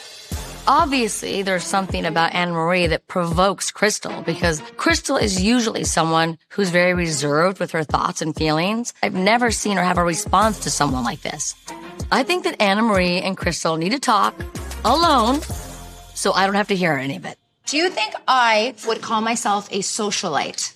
But it goes back to like Let you me need- ask her a question. Oh you Stop need- talking. You need My people to think Oh, that you're you- better than them. Okay, I don't. I need that? Okay, Yeah, well, that like it goes back to like your insecurity thing, Crystal. The You, girl like who calls herself a doctor who's a nurse. See? Enough. Anna Marie says that she wants to bring lightness and fun to wherever she goes. But actually, what she does is she's antagonistic, she's combative, and she's very divisive. Crystal, Did I bring it down a coerce notch. Do not tell me to bring it down. You're acting like a hormonal teenager. Oh my god. Okay, don't make the little people come out. You know what else I want from you? I want to thank you for, For giving what? you something to talk about and making your ass relevant. Oh God! All right, guys, let's talk about the Real Housewives of Beverly Hills. So the women are going on their cast trip to Spain. They are going to Barcelona. Barcelona. Barcelona, Barcelona. Uh, so the episode starts out with all the women getting ready. I love the moment where Sutton was like working with her assistant, and she was like, "And no plastic hangers." She had totally like a Joan Crawford like "mommy dearest" moment. no plastic hangers. I was like, "This is so like meta." No wired hangers, Ella. If y'all get that reference, you're gay. I'd be Sorry to break it to you. I'd be scared if I worked for Sutton. I would be too. Um, but I love Sutton Down. I feel like I feel like she would like me. I feel like we would have a key.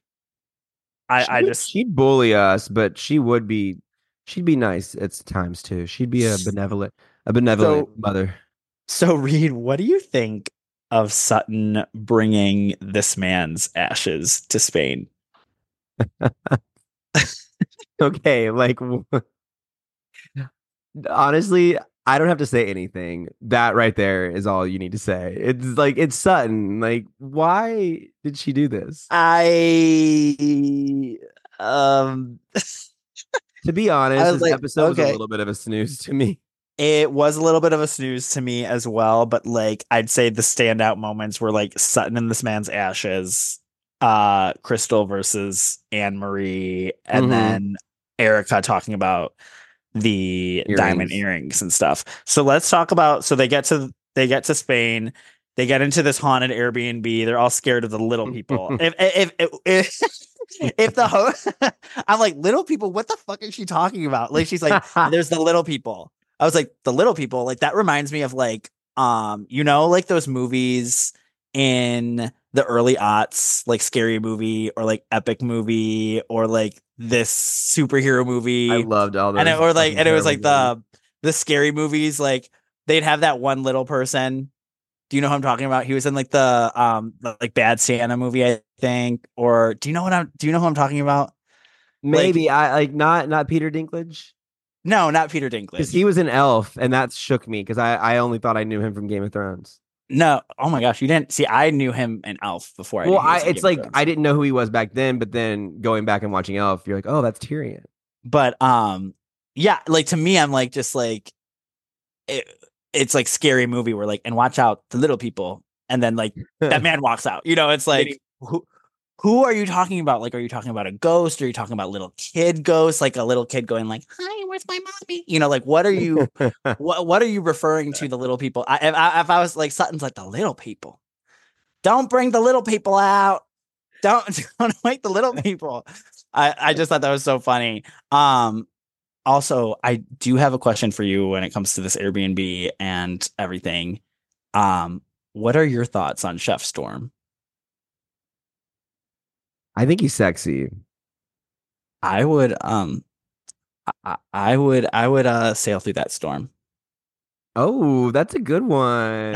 I would I would voyage my way through that storm. Let's say I would, um, I or he could voyage his way, th- or he could. I would. We- he could through me. I would listen. I'd weather that storm. weather weather it down. He'd leave me weathered. and the girls were like, "What's that uh TikToks on?" Where it's like, uh, you know, have you ever seen those TikToks where it's like they went and saw a Jacob Elordi movie and they're like, just saw that Jacob Elordi, us all of us after seeing that Jacob Elordi movie, and it's just the kitties going like. they're like shaking like that was like erika sutton and garcelle like the the kitties were purring let's just put it that way they were they were purring like these women wanted this man so bad Can we just Uh, quickly say? Wait, that just reminded me of something. I don't know if you saw the news, but Joe Bradley from Southern Hospitality I did see the news. has put his little relationship with Danielle from Summerhouse on pause after allegedly being all over Countess Luann after their Watch What Happens live appearance. So, try explaining that to a small Victorian child and see if they understand what you're saying. See, to me, that's not um to me that's not shocking. She- Because no, she the she has such a magnetism. Like she's like like uh, even on she Girls Trip. she's what I want to aspire to be. I aspire to be Count, Countess Luann. And hear me out. When they talk about law of attraction and and creating an energy that is attractive, Luann is like the master of that. She has like she doesn't need to do anything, and men are just like, oh my god, like she is just like a magnet. She exudes an attractive energy, She and she was just like I think uh, on Betch's store, like one of Betches uh, Bravo by Betches posts today. Um, it was either today or yesterday, and she looked so hot. She looked so hot, and I was like, you know, Joe Bradley, go for it. Sorry, Honestly- Danielle. Sorry, Danielle. I don't know what to. I think I don't know I what to tell you. a lot of young straight men have that kind of fantasy, and I, Joe Bradley's like, I gotta take my chance. And honestly, like Countess Luann, that's a good one. That's a good one. I, better her than Sonja. You know, um, I will say we met Joe Bradley in Vegas. Oh, so and handsome. um he is super handsome he's super nice we met him at one of the clubs and we were talking to him had like a really nice conversation and then i saw him like eyeing up my friend uh She- yeah, Brit Vogue is fucking yeah. sexy. and he she is so sexy shout out to Britmo um but like i saw her eyeing him up and i was like oh i'm playing matchmaker tonight i am i'm gonna like sutton i'm playing that matchmaker whatever that Uh-huh. matchmaker's name is i was like i'm gonna do it so i was talking to joe bradley i was like hey, I want you to meet my friend. Like, come over here. And like, I introduced her to a Brett Bow and she was flirting and he was flirting. And we, we almost took him to the gay club, but then they went to like some other bar. I don't think it would have like been. that. Yeah, I don't think that he. Yeah, Um, he like he would go. He was down to go with us to the gay club and it was, it would have been a key. But you know what? I think it worked out for the best because I wouldn't want Britvo to lose a man to Count, Countess Luann. So Honestly, if there's anybody that you should lose to, it's the Countess. I know. I would just like, I'd be like, all right, never, take the L. Never count out the Countess. this is too much. Anyways, back to the Beverly Hills. Sorry, uh, one more, one more. She served him her cunt. All right, go ahead, girl. Okay, at, at child. Anyways, so um, let's talk about the dinner. Anne Marie versus Crystal. Anne Marie brings up that the first time that she met Crystal, and this is where I'm just like, Anne Marie, like you're this, you make no sense to me. Like she doesn't, she doesn't have the craft of like introducing a feud. Like she doesn't, she can't segue her way in. Uh, there was people on Twitter being like, "You guys are all mad at Anne Marie about bringing up Sutton's esophagus, but you weren't mad at Sutton for talking about Diana's miscarriage last season." And I'm like, "No, no, no, no, no. You're missing the point. Well, I'm not mad at Anne Marie for bringing up the esophagus or like trying to spare. I'm not here trying to spare Sutton's feelings about the esophagus. The esophagus story is so annoying and stupid. It sucks. It sucks. It's just not a good. It's just not a good feud. It's not a good feud, and so that's why I'm mad at Anne Marie, and then that's why I think that she's boring. And then her now trying to do this feud, it just seems so forced and just so unentertaining to me. She said that Crystal said that the girls were shallow, uneducated, um, not they all think that they're socialites, but they're not really socialites. Um, she's the only socialite And- in the group. I'm sorry, but real quick, we I'm not letting y'all rewrite history on what happened between Sutton and Diana. Oh my god, Diana had been. If I such- have to hear about Diana had been such a bitch to Sutton already that Sutton and her had beef. And going into that situation, Sutton was drunk, which is not a good. Ex- I know it's not an excuse, but she the way the reason she sounded like she was kind of mock because Diana was so dramatic and was making it sound like she was bedridden over something, and Sutton didn't. Sutton didn't really believe her because Diana had given them reason to believe that she exacerbates things. And then I think Diana kind of made it about her miscarriage so that she, because you can't go for her for that. And Sutton was a little like crass with the way she's like, oh, really? But I think being drunk and being as awkward as Sutton is, it didn't land right. Anne Marie in these settings is not drunk. She's not wasted. She's not sloshing around saying things that she's going to regret later.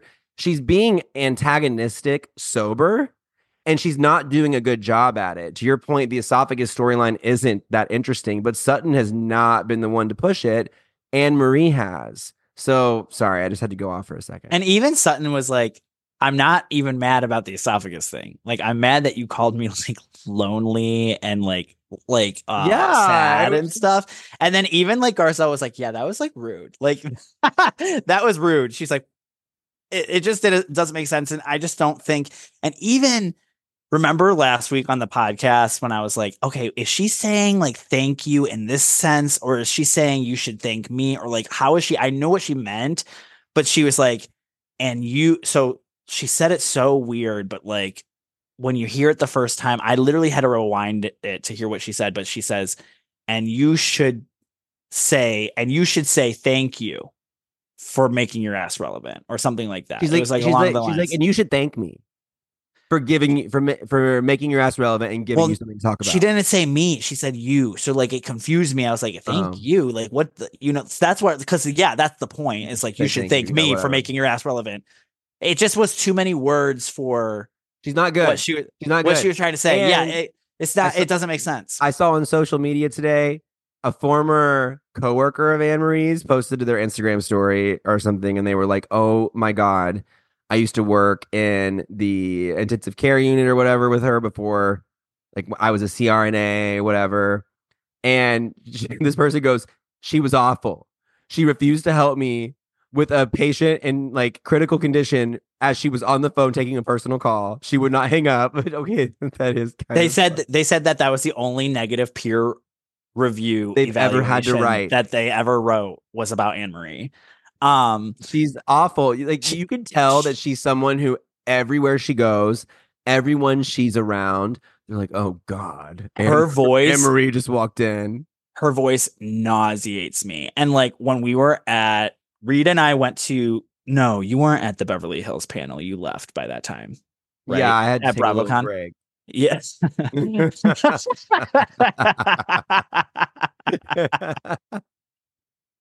yeah, I had to take a little break. Okay. Um, like that's like if, so we always say that our our like our group, our lives are like a housewives show. And Yeah. as I just said that, the producers would have cut to like a scene of me in the hallway sobbing. it would have been a flashback to like the absolute You being like. Reid, it's okay. mess that that trip was. That trip was such a want- goddamn mess. I told you I never want to talk about it. uh-uh it's like lock and key the file is closed um but no uh what were we what were we saying? Yeah uh, okay in the in the beverly hills panel she was like her mouth was like sucking the mic like she was just like she was sucking out all the air in the room like she has been on the show like she's been a veteran for like nine ten years and she's like so what your guys are going to see different this season is blah blah i was like what what are- what To quote Miriam about? This Cosby. is your first season to quote Miriam Cosby, then why are you talking? why are you talking because you don't know like you haven't experienced how it's different like so you have you have nothing to compare it to you're unless you're a viewer You need to like you're a freshman just like just sit down and be quiet for a second you're in the second row of the bleachers. You're letting the varsity girls do the talking. When they kick it to you, when Andy gives you the spotlight, you do a good job, a la Monica, but you know your fucking place. And that's the thing. She's this bitch. This is the thing. You just put you just hit the nail on the head, Zack. What's so annoying about annoying Marie is that she is a bitch who acts like she's been here before.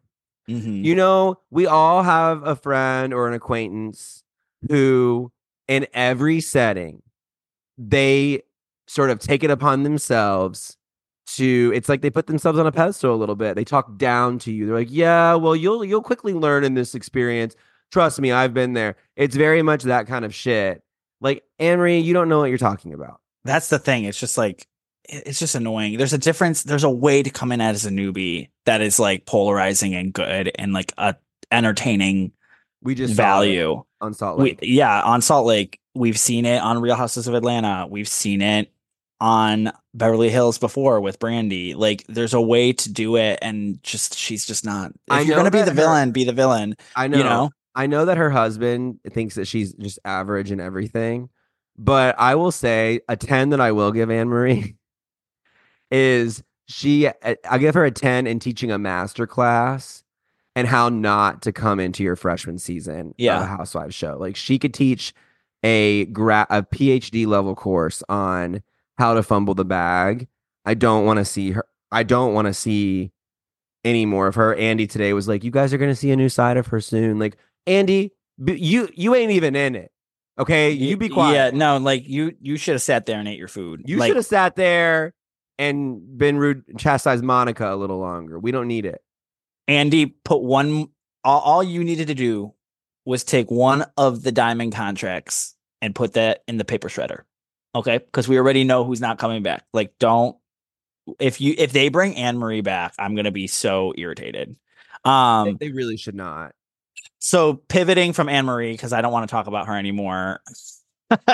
uh one more thing before we reca- uh finish this recap is I do want to talk about Erika Yep. and her bringing up the earrings.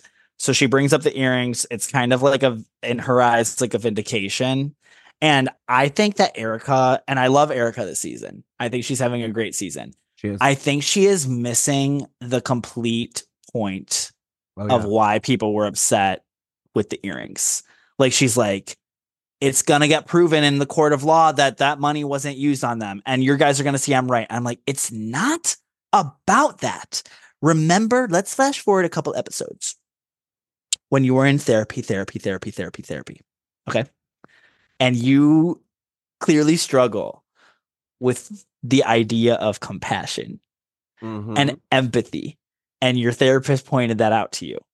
Because you str- she struggles having compassion and empathy with her friends. Imagine having compassion and empathy for people that she does not know and are not in her day-to-day life.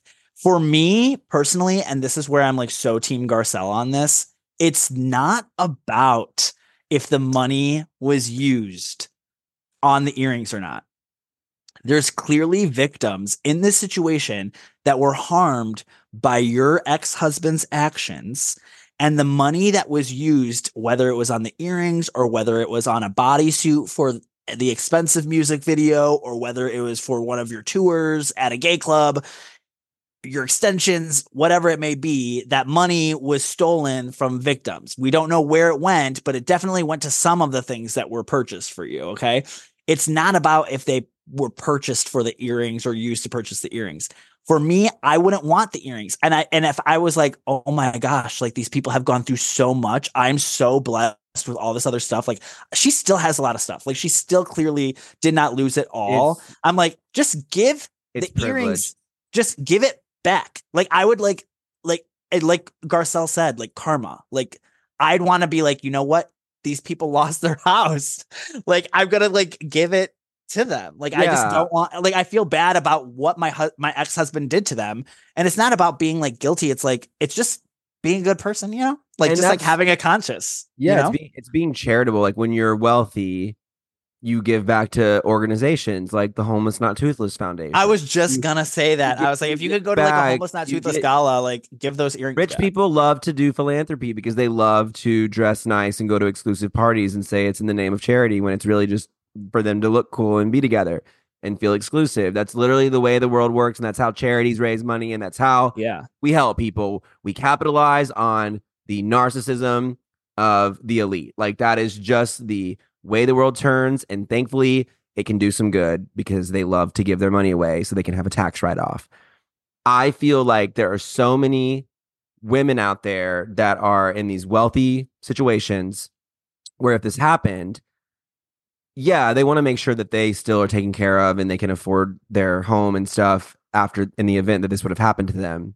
But I think that they could still turn and say, okay, I'm gonna like take a little bit of my of my honeypot and I'm gonna set up a foundation to help the victims of my ex-husband and to help victims like the victims of my ex-husband so that these kind of things don't happen again.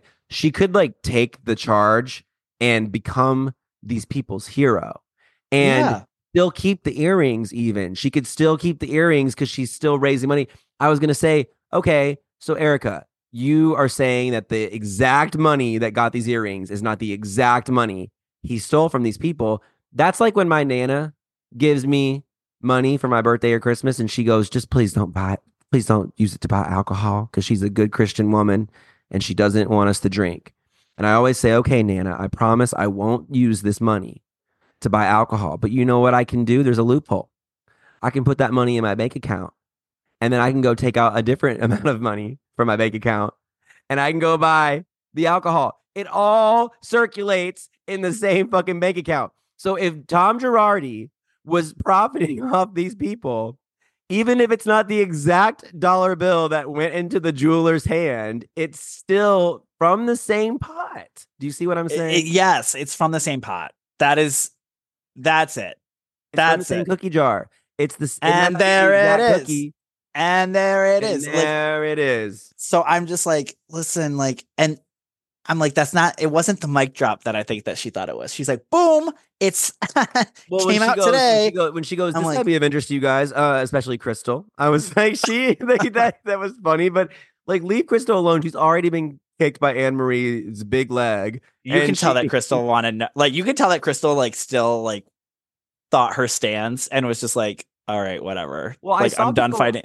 This is how I feel. This is how I felt with you last week when you sent that big long voice memo and that big paragraph about um whether or not Erika was shading Sutton in that confessional. And I literally was just like, all right, go off, queen. Like, yeah, you were like, what? Like I li- like Annie was like Annie said the whole like rebuttal, and I was like, can't be wrong. She's like, nope, nope, nope, nope. I was like- nope. and I'm like, no, you're wrong. I was You're like, no, me and wrong. Annie are right, but I'm just I don't have the effort to like No, you're not right. battle. No, No, I think right. we are. I no, think we not. are. No, you're not. Okay, so got listeners, listeners. Last week on the podcast when we were talking about Beverly Hills, Annie and Zack had a completely different interpretation of this one moment that than I did, and I know I'm right because I'm from the South.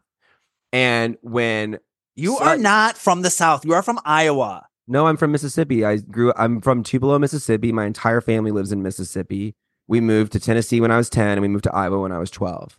And I lost my Southern accent because I was bullied in middle school for it. So I forced myself to lose it.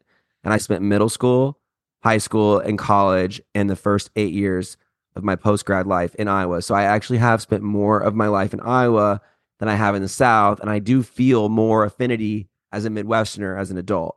But I'm from the Wow, South. Wow, you learn something new every day. How I did you not, fucking know that? I did not know that about you. I That's thought like you were you like, say, I- that's like that's like when you say you're Latina, and I'm like with the last name like Ziegler. Yeah. that- okay. oh, because my Uh-huh. mom is married to a gringo. I'm sorry. Like, you know, like, but like, I am brown and my and my mom's maiden name is Rodri- Rodriguez. So like, oh, okay. it is. What, See, I yeah. learn something new every day too. Uh, like- but okay. But what I'm saying is Sutton kept saying no, ma'am, no, ma'am, no, ma'am to Anne Marie, and then it cuts to Erika and her confessional say, "Where I'm from, you got to be careful with the no, ma'ams. This particular no, ma'am could get you smacked in the face." And Zack and Annie felt like that meant Anne Marie could get smacked in the face by the way that Sutton is saying no, ma'am, no, ma'am, no, ma'am. I took it as she's taking pot shots yet again at Sutton, like she always does, and is saying, Sutton, be careful. You say no, ma'am, one too many times, you might get hit.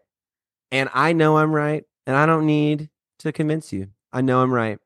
So I I want I hear it validate me. because I'm also looking at the situation at hand, and Erika is Team Sutton in the situation at but hand. even when she and that's what- Erika can't stand point. And Erika can't stand Anne Marie either. And they all were ganging up on her and looking at her like a crazy person when she walked over. And so I interpreted it as because of how Erika feels in the situation, not just because she's from the South, but like her saying, you got to be careful with the no ma'ams. It's like there's a no ma'am, and then there's a no ma'am, no ma'am, no ma'am. And it's like when you're hearing that many no ma'ams, be careful with your attack because if you the no ma'ams are kind of like a rattlesnake warning you. Like the rattlesnake is going off. And then if you it's gonna bite, that's what I took it as. And so My whole point was I think I'm right. Erika- I think no, I'm you're right. not. My whole point was that Erika, even when she's on Sutton's side, she still can't stand the bitch because she's always got something shady to say. I feel like that's what I love about Erika this season in general. Is But that she likes Sutton this season. no, like she is like she's forgiven these women for what she feels is like unfair treatment during the Tom Girardi stuff. But it's like she hasn't forgotten. And she likes to do these little things where she's like, Yeah, oh, I want to read something, guys. I think especially you, Crystal, might love to hear this. Like she can't help, she's got to dig a little bit because she's still she's still bitter, but she's also over it, if that makes sense. She has moved on, Lent, all that stuff. Well, anyways, we it was literally just a blip of a a disagreement on the podcast, and then Reid sent an entire podcast episode stating his opinion to our group chat. And I, I went like, and found the clip and. I played it back and I said, look at the evidence and I laid out my receipts. My you know what? Let's ask the audience. Maybe we'll put it on our. Maybe That's we'll put what it I literally have been saying. Well, I'm gonna put it I'm on our. Inst- it. I'll put it on our Instagram story, and we'll have the Okay. viewers vote. All right. or the listeners vote. Anyways, I'm done talking about the Real Housewives of Beverly Hills. I want to talk about the Real Housewives of Miami. So let's get into our recap of the Real Housewives of Miami.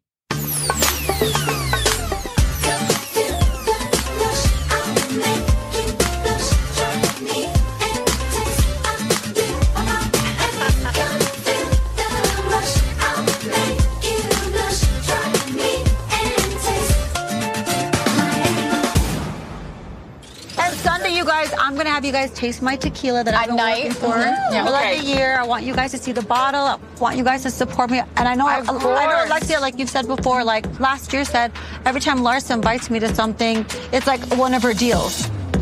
Well, it kind of is, It but in a is. good- yeah. But- but- I mean, I'm the only one that had the balls to tell you, Well, but but, yeah. but, but- and when you said that, it kind of hurt my feelings. You But like- wait, let me no, hug no, you and but when kiss you you said that, when you said that, no, no, I. But when you said that, I was thinking like, I don't have a Todd. People see like they see my situation with my ex and they think Yeah. like it's all he just Yeah, it's but all- you know what? People My face is really red and I can't- Yeah, well, I don't have a Todd. You guys don't know what Todd provides for me, so that was very rude and disrespectful. I- It's not rude, it's disrespectful, It but he pays for a Larsa. It's a He pays that. for Let's not do that. Let's our not do that. Alexia, Larsa. Now for two you pay for your It's not condo. disrespectful, I Alexia. I've been on my own. Larsa, and Two good for you. I get But that. Todd, But you don't have you? to take Right. away from me. Right. I don't have a Todd. I don't have a Scotty. Bitches, I don't have anything. I don't have nothing. You cry over Todd and Scotty, who have what? I don't have. I just have this, guys. And this doesn't even come with money. I have to pay for this. All right, guys, let's talk about the Real Housewives of Miami. The Real Housewives of Miami are also on their cast trip. They're going to Mexico City. I've never been. I really want to go. I really want to go to Barcelona too, but like Mexico City is definitely on my list. I've heard so many great things about Mexico City. I hear it's like a kind of like underrated like vacation destination, like that you should definitely yeah, like to- it's I hear it's like really like good for like art. It's the architecture, the arts and everything. And then also I hear it's kind of like a good gay scene. Yeah, it does. And I had a friend that like stayed there for like a month in an Airbnb and worked. I had a friend. I had a friend who like literally like moved there for a little bit because he loved like, he loved it. high so up on my list of places to go next. I think.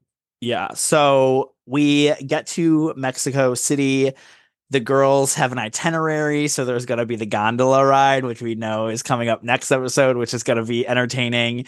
There's the the cathedral where they're going to go pray to the Saint of Guadalupe, and then Adriana's pride performance is coming, and then Larsa's tequila tasting. And this is where Larsa and Alexia get into a little bit of a spat because Larsa brings up her tequila, and Alexia had made a comment that she feels like every time they're with Larsa or something, it's like a business venture or she's trying to push a product on them. And that's when Larsa goes, Well, I don't have a Todd. She And, really and shit hits you the know, fr- fan. th- what all the girls they they cut to every girl's confessional about who they thought would win in a fight, and I thought Kiki had it. Kiki won. right because she goes, they're both gonna kill each other. I'm not pay. I want my money back. I'm not placing a bet because they're both gonna die. They are. These are the two. You know, it'd be two bitches telling each other exactly.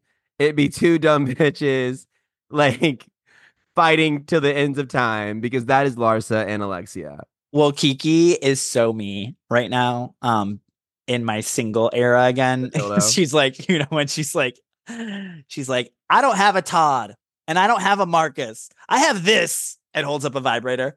Okay. I have this. This is all I have, you know, like, and I'm like, that's very me when like Elvis and Mo the other day were talking about their date nights and stuff like that. And I was like, I was fu- like, shut the okay. fuck up. I was like, shut the fuck or, up. Or Mo even on this, this podcast. I'm in love. Okay, all right. like love will do things. See, I was like, you know what? What's that? I here I am chronically online with my TikTok where it's like that SpongeBob sound. Where it's like, I wasn't in love once, and I'm like in the corner. I was like, I that's what love will do that to you. Love will do that to you. Elvis is like, oh man, Mike during little date nights and everything like that. And I was like, I was in love once. Anyways, I'm very in my Kiki era. I just I feel I feel my connection with Miss Kiki Barth. Oh yeah, the whole episode, I was just cracking up at all. You know, they say like a lip sync assassin.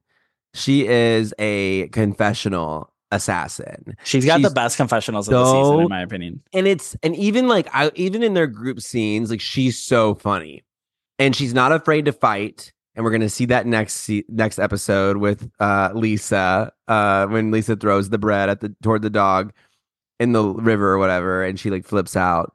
I I, I keep asking like myself, what is it about Kiki that they won't give her her mojito? I don't um unless there is some big overarching story, I think she's great as a friend of. I don't I, do don't think too. I don't think unless there's something really like explored it. crazy going on in her life that we need to see. I don't think I think she serves I don't think she's shown me anything that grants her a mojito, but she's shown me so much that grants her a spot on the cast. Like I and and it's she's in every episode. It's not like we're not seeing That's her. And she thing ab- and she had solo scenes. I think that's the thing about Miami is like I don't care if like uh if Adriana or Kiki or Marysol don't have mojitos, they're like pretty much main cast members in my opinion. I agree, but I've said this before. It's just so jarring and like disjointed, even when it cuts to a commercial break and the graphic comes up on the screen. And I feel like half the cast is missing because Kiki, Marysol, and Adriana do feel so central. Like each one, talk about good chemistry, right? Mhm. every little recipe, every little piece of the recipe being correct. I feel like each of these women is a different seasoning in the in the most perfect uh recipe that you can imagine and just not seeing them in in the in the graphic in in the uh real you know next Yeah, coming I up. under- yeah, yeah, I get that, but like to me, it just I- doesn't bother me. I I know, like- I know, I know. It's not. I know in the grand scheme of things, that's not like that big of a deal. But Like for me, I that's what I'm want trying to say is what that represents to me. Like bothers me because it's like, no, this is not the full cast, well, I think not- it's like full picture.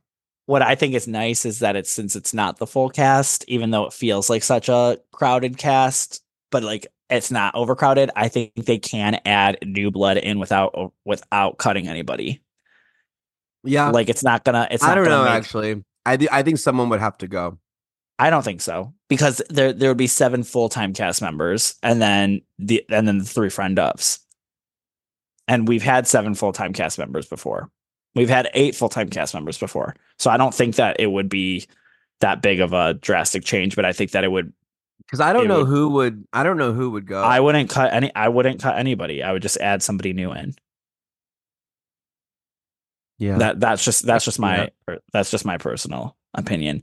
Let's talk about the dinner at the art gallery. What did you think about that? um, like of course they're all like fighting like cats and dog. Or who was fighting? It was um. It was Guerdy versus Larsa. Guerdy and Larsa. And Alexia is sitting there like, all right, guys, all right, come on, come on. Like, let's be respectful.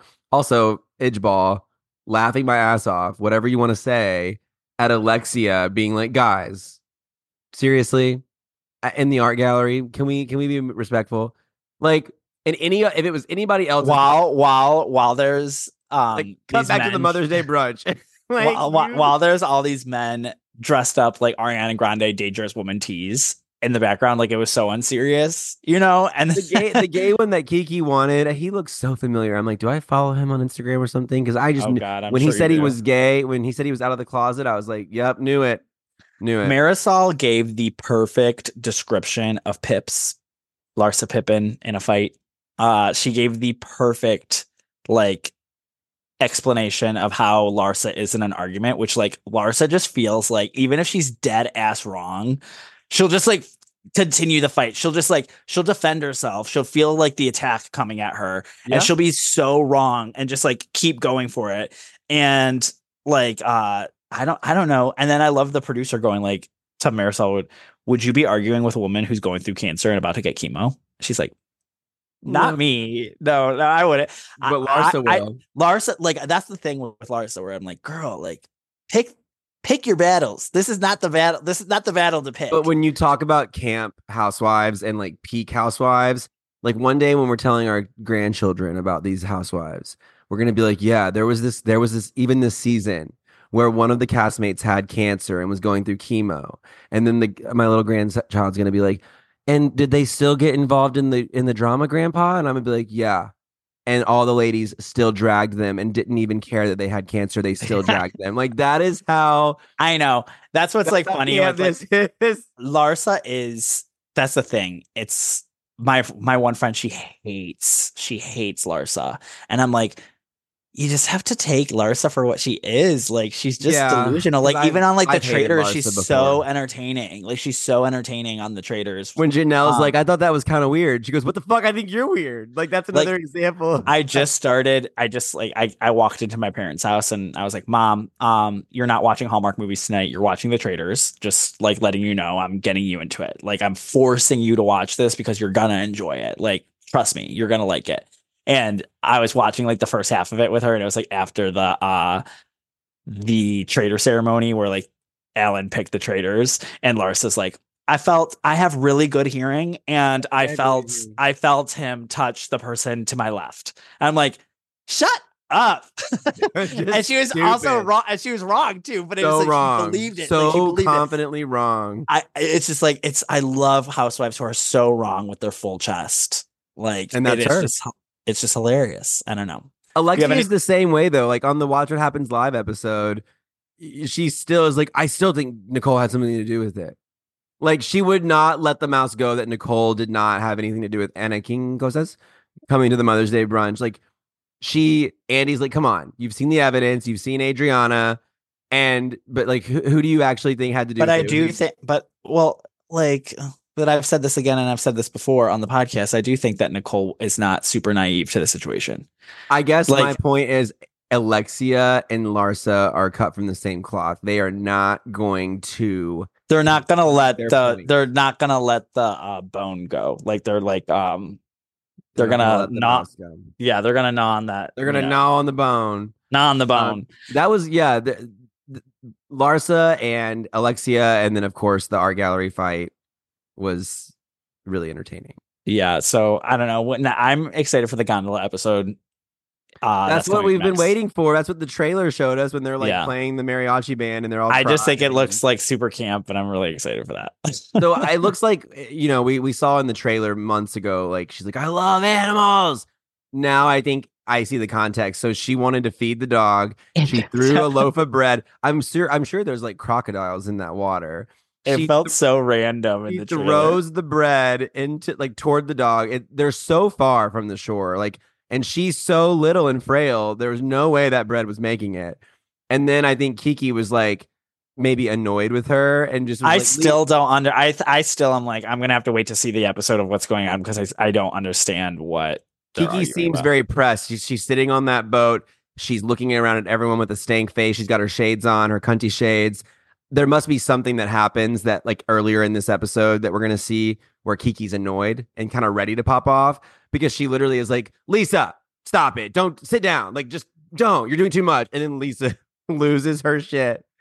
I'm ready to see like Julia crying. All I, I'm I'm more excited to see all those women. Why are all those other women like crying? They're all like sobbing, and like meanwhile the the other women are like fighting. I fighting. think that was lip. select. Okay, so I'm going to be honest. I kind of clocked this from a mile away. I think that was selective editing for the trailer. you think it's when- not happening all at once? I don't think it's all happening at once because in the scene of the women crying, I feel like I saw Lisa or something behind one of them, like looking very calm and composed, sitting down. And then when it and then it cuts to like I, I saw like an inconsistency. I, there was someone in both shots, and they were not doing the same thing, and they were not seated or standing in the same area, and that made me think, oh, the editors just put this all together to make it look really chaotic. Maybe, but maybe, Maybe. maybe, I'm wrong. Maybe I'm wrong. So I'll, I'll go. I'll roll back the tapes. we'll see. Uh, but yeah, I think it's going to be a really good episode, and like this cast trip is bringing out all of the fun that I love in all these ladies. well, that is our Real Housewives of Miami recap. So yeah, a lot more to come from Miami. Um, overall, I'm super excited for what's to come on Bravo. We are passing the torch between Salt Lake and Vanderpump Rules next week, so we'll be we'll be back on the mic to talk all about Pump Rules. We're so excited. And that's our episode for the week, guys. Thank you so much for listening and supporting us. You can follow us on Instagram, Twitter, TikTok, about underscore Bravo. Subscribe to our Patreon. We have brand new bonus episodes coming out weekly now. We're covering the Traitors, we're covering Drag Race, we're covering pretty much anything and everything, including something that we did this last week on our Instagram. We put out a poll. We asked you what is a deep dive or what is a topic that you'd like us to do on the Patreon. And so we got some great responses, and we're going to pick a winner this week and get that episode out for very soon. So it's a great time to subscribe. Zack, thanks for joining me on the mic today. We'll see you guys next week. Bye.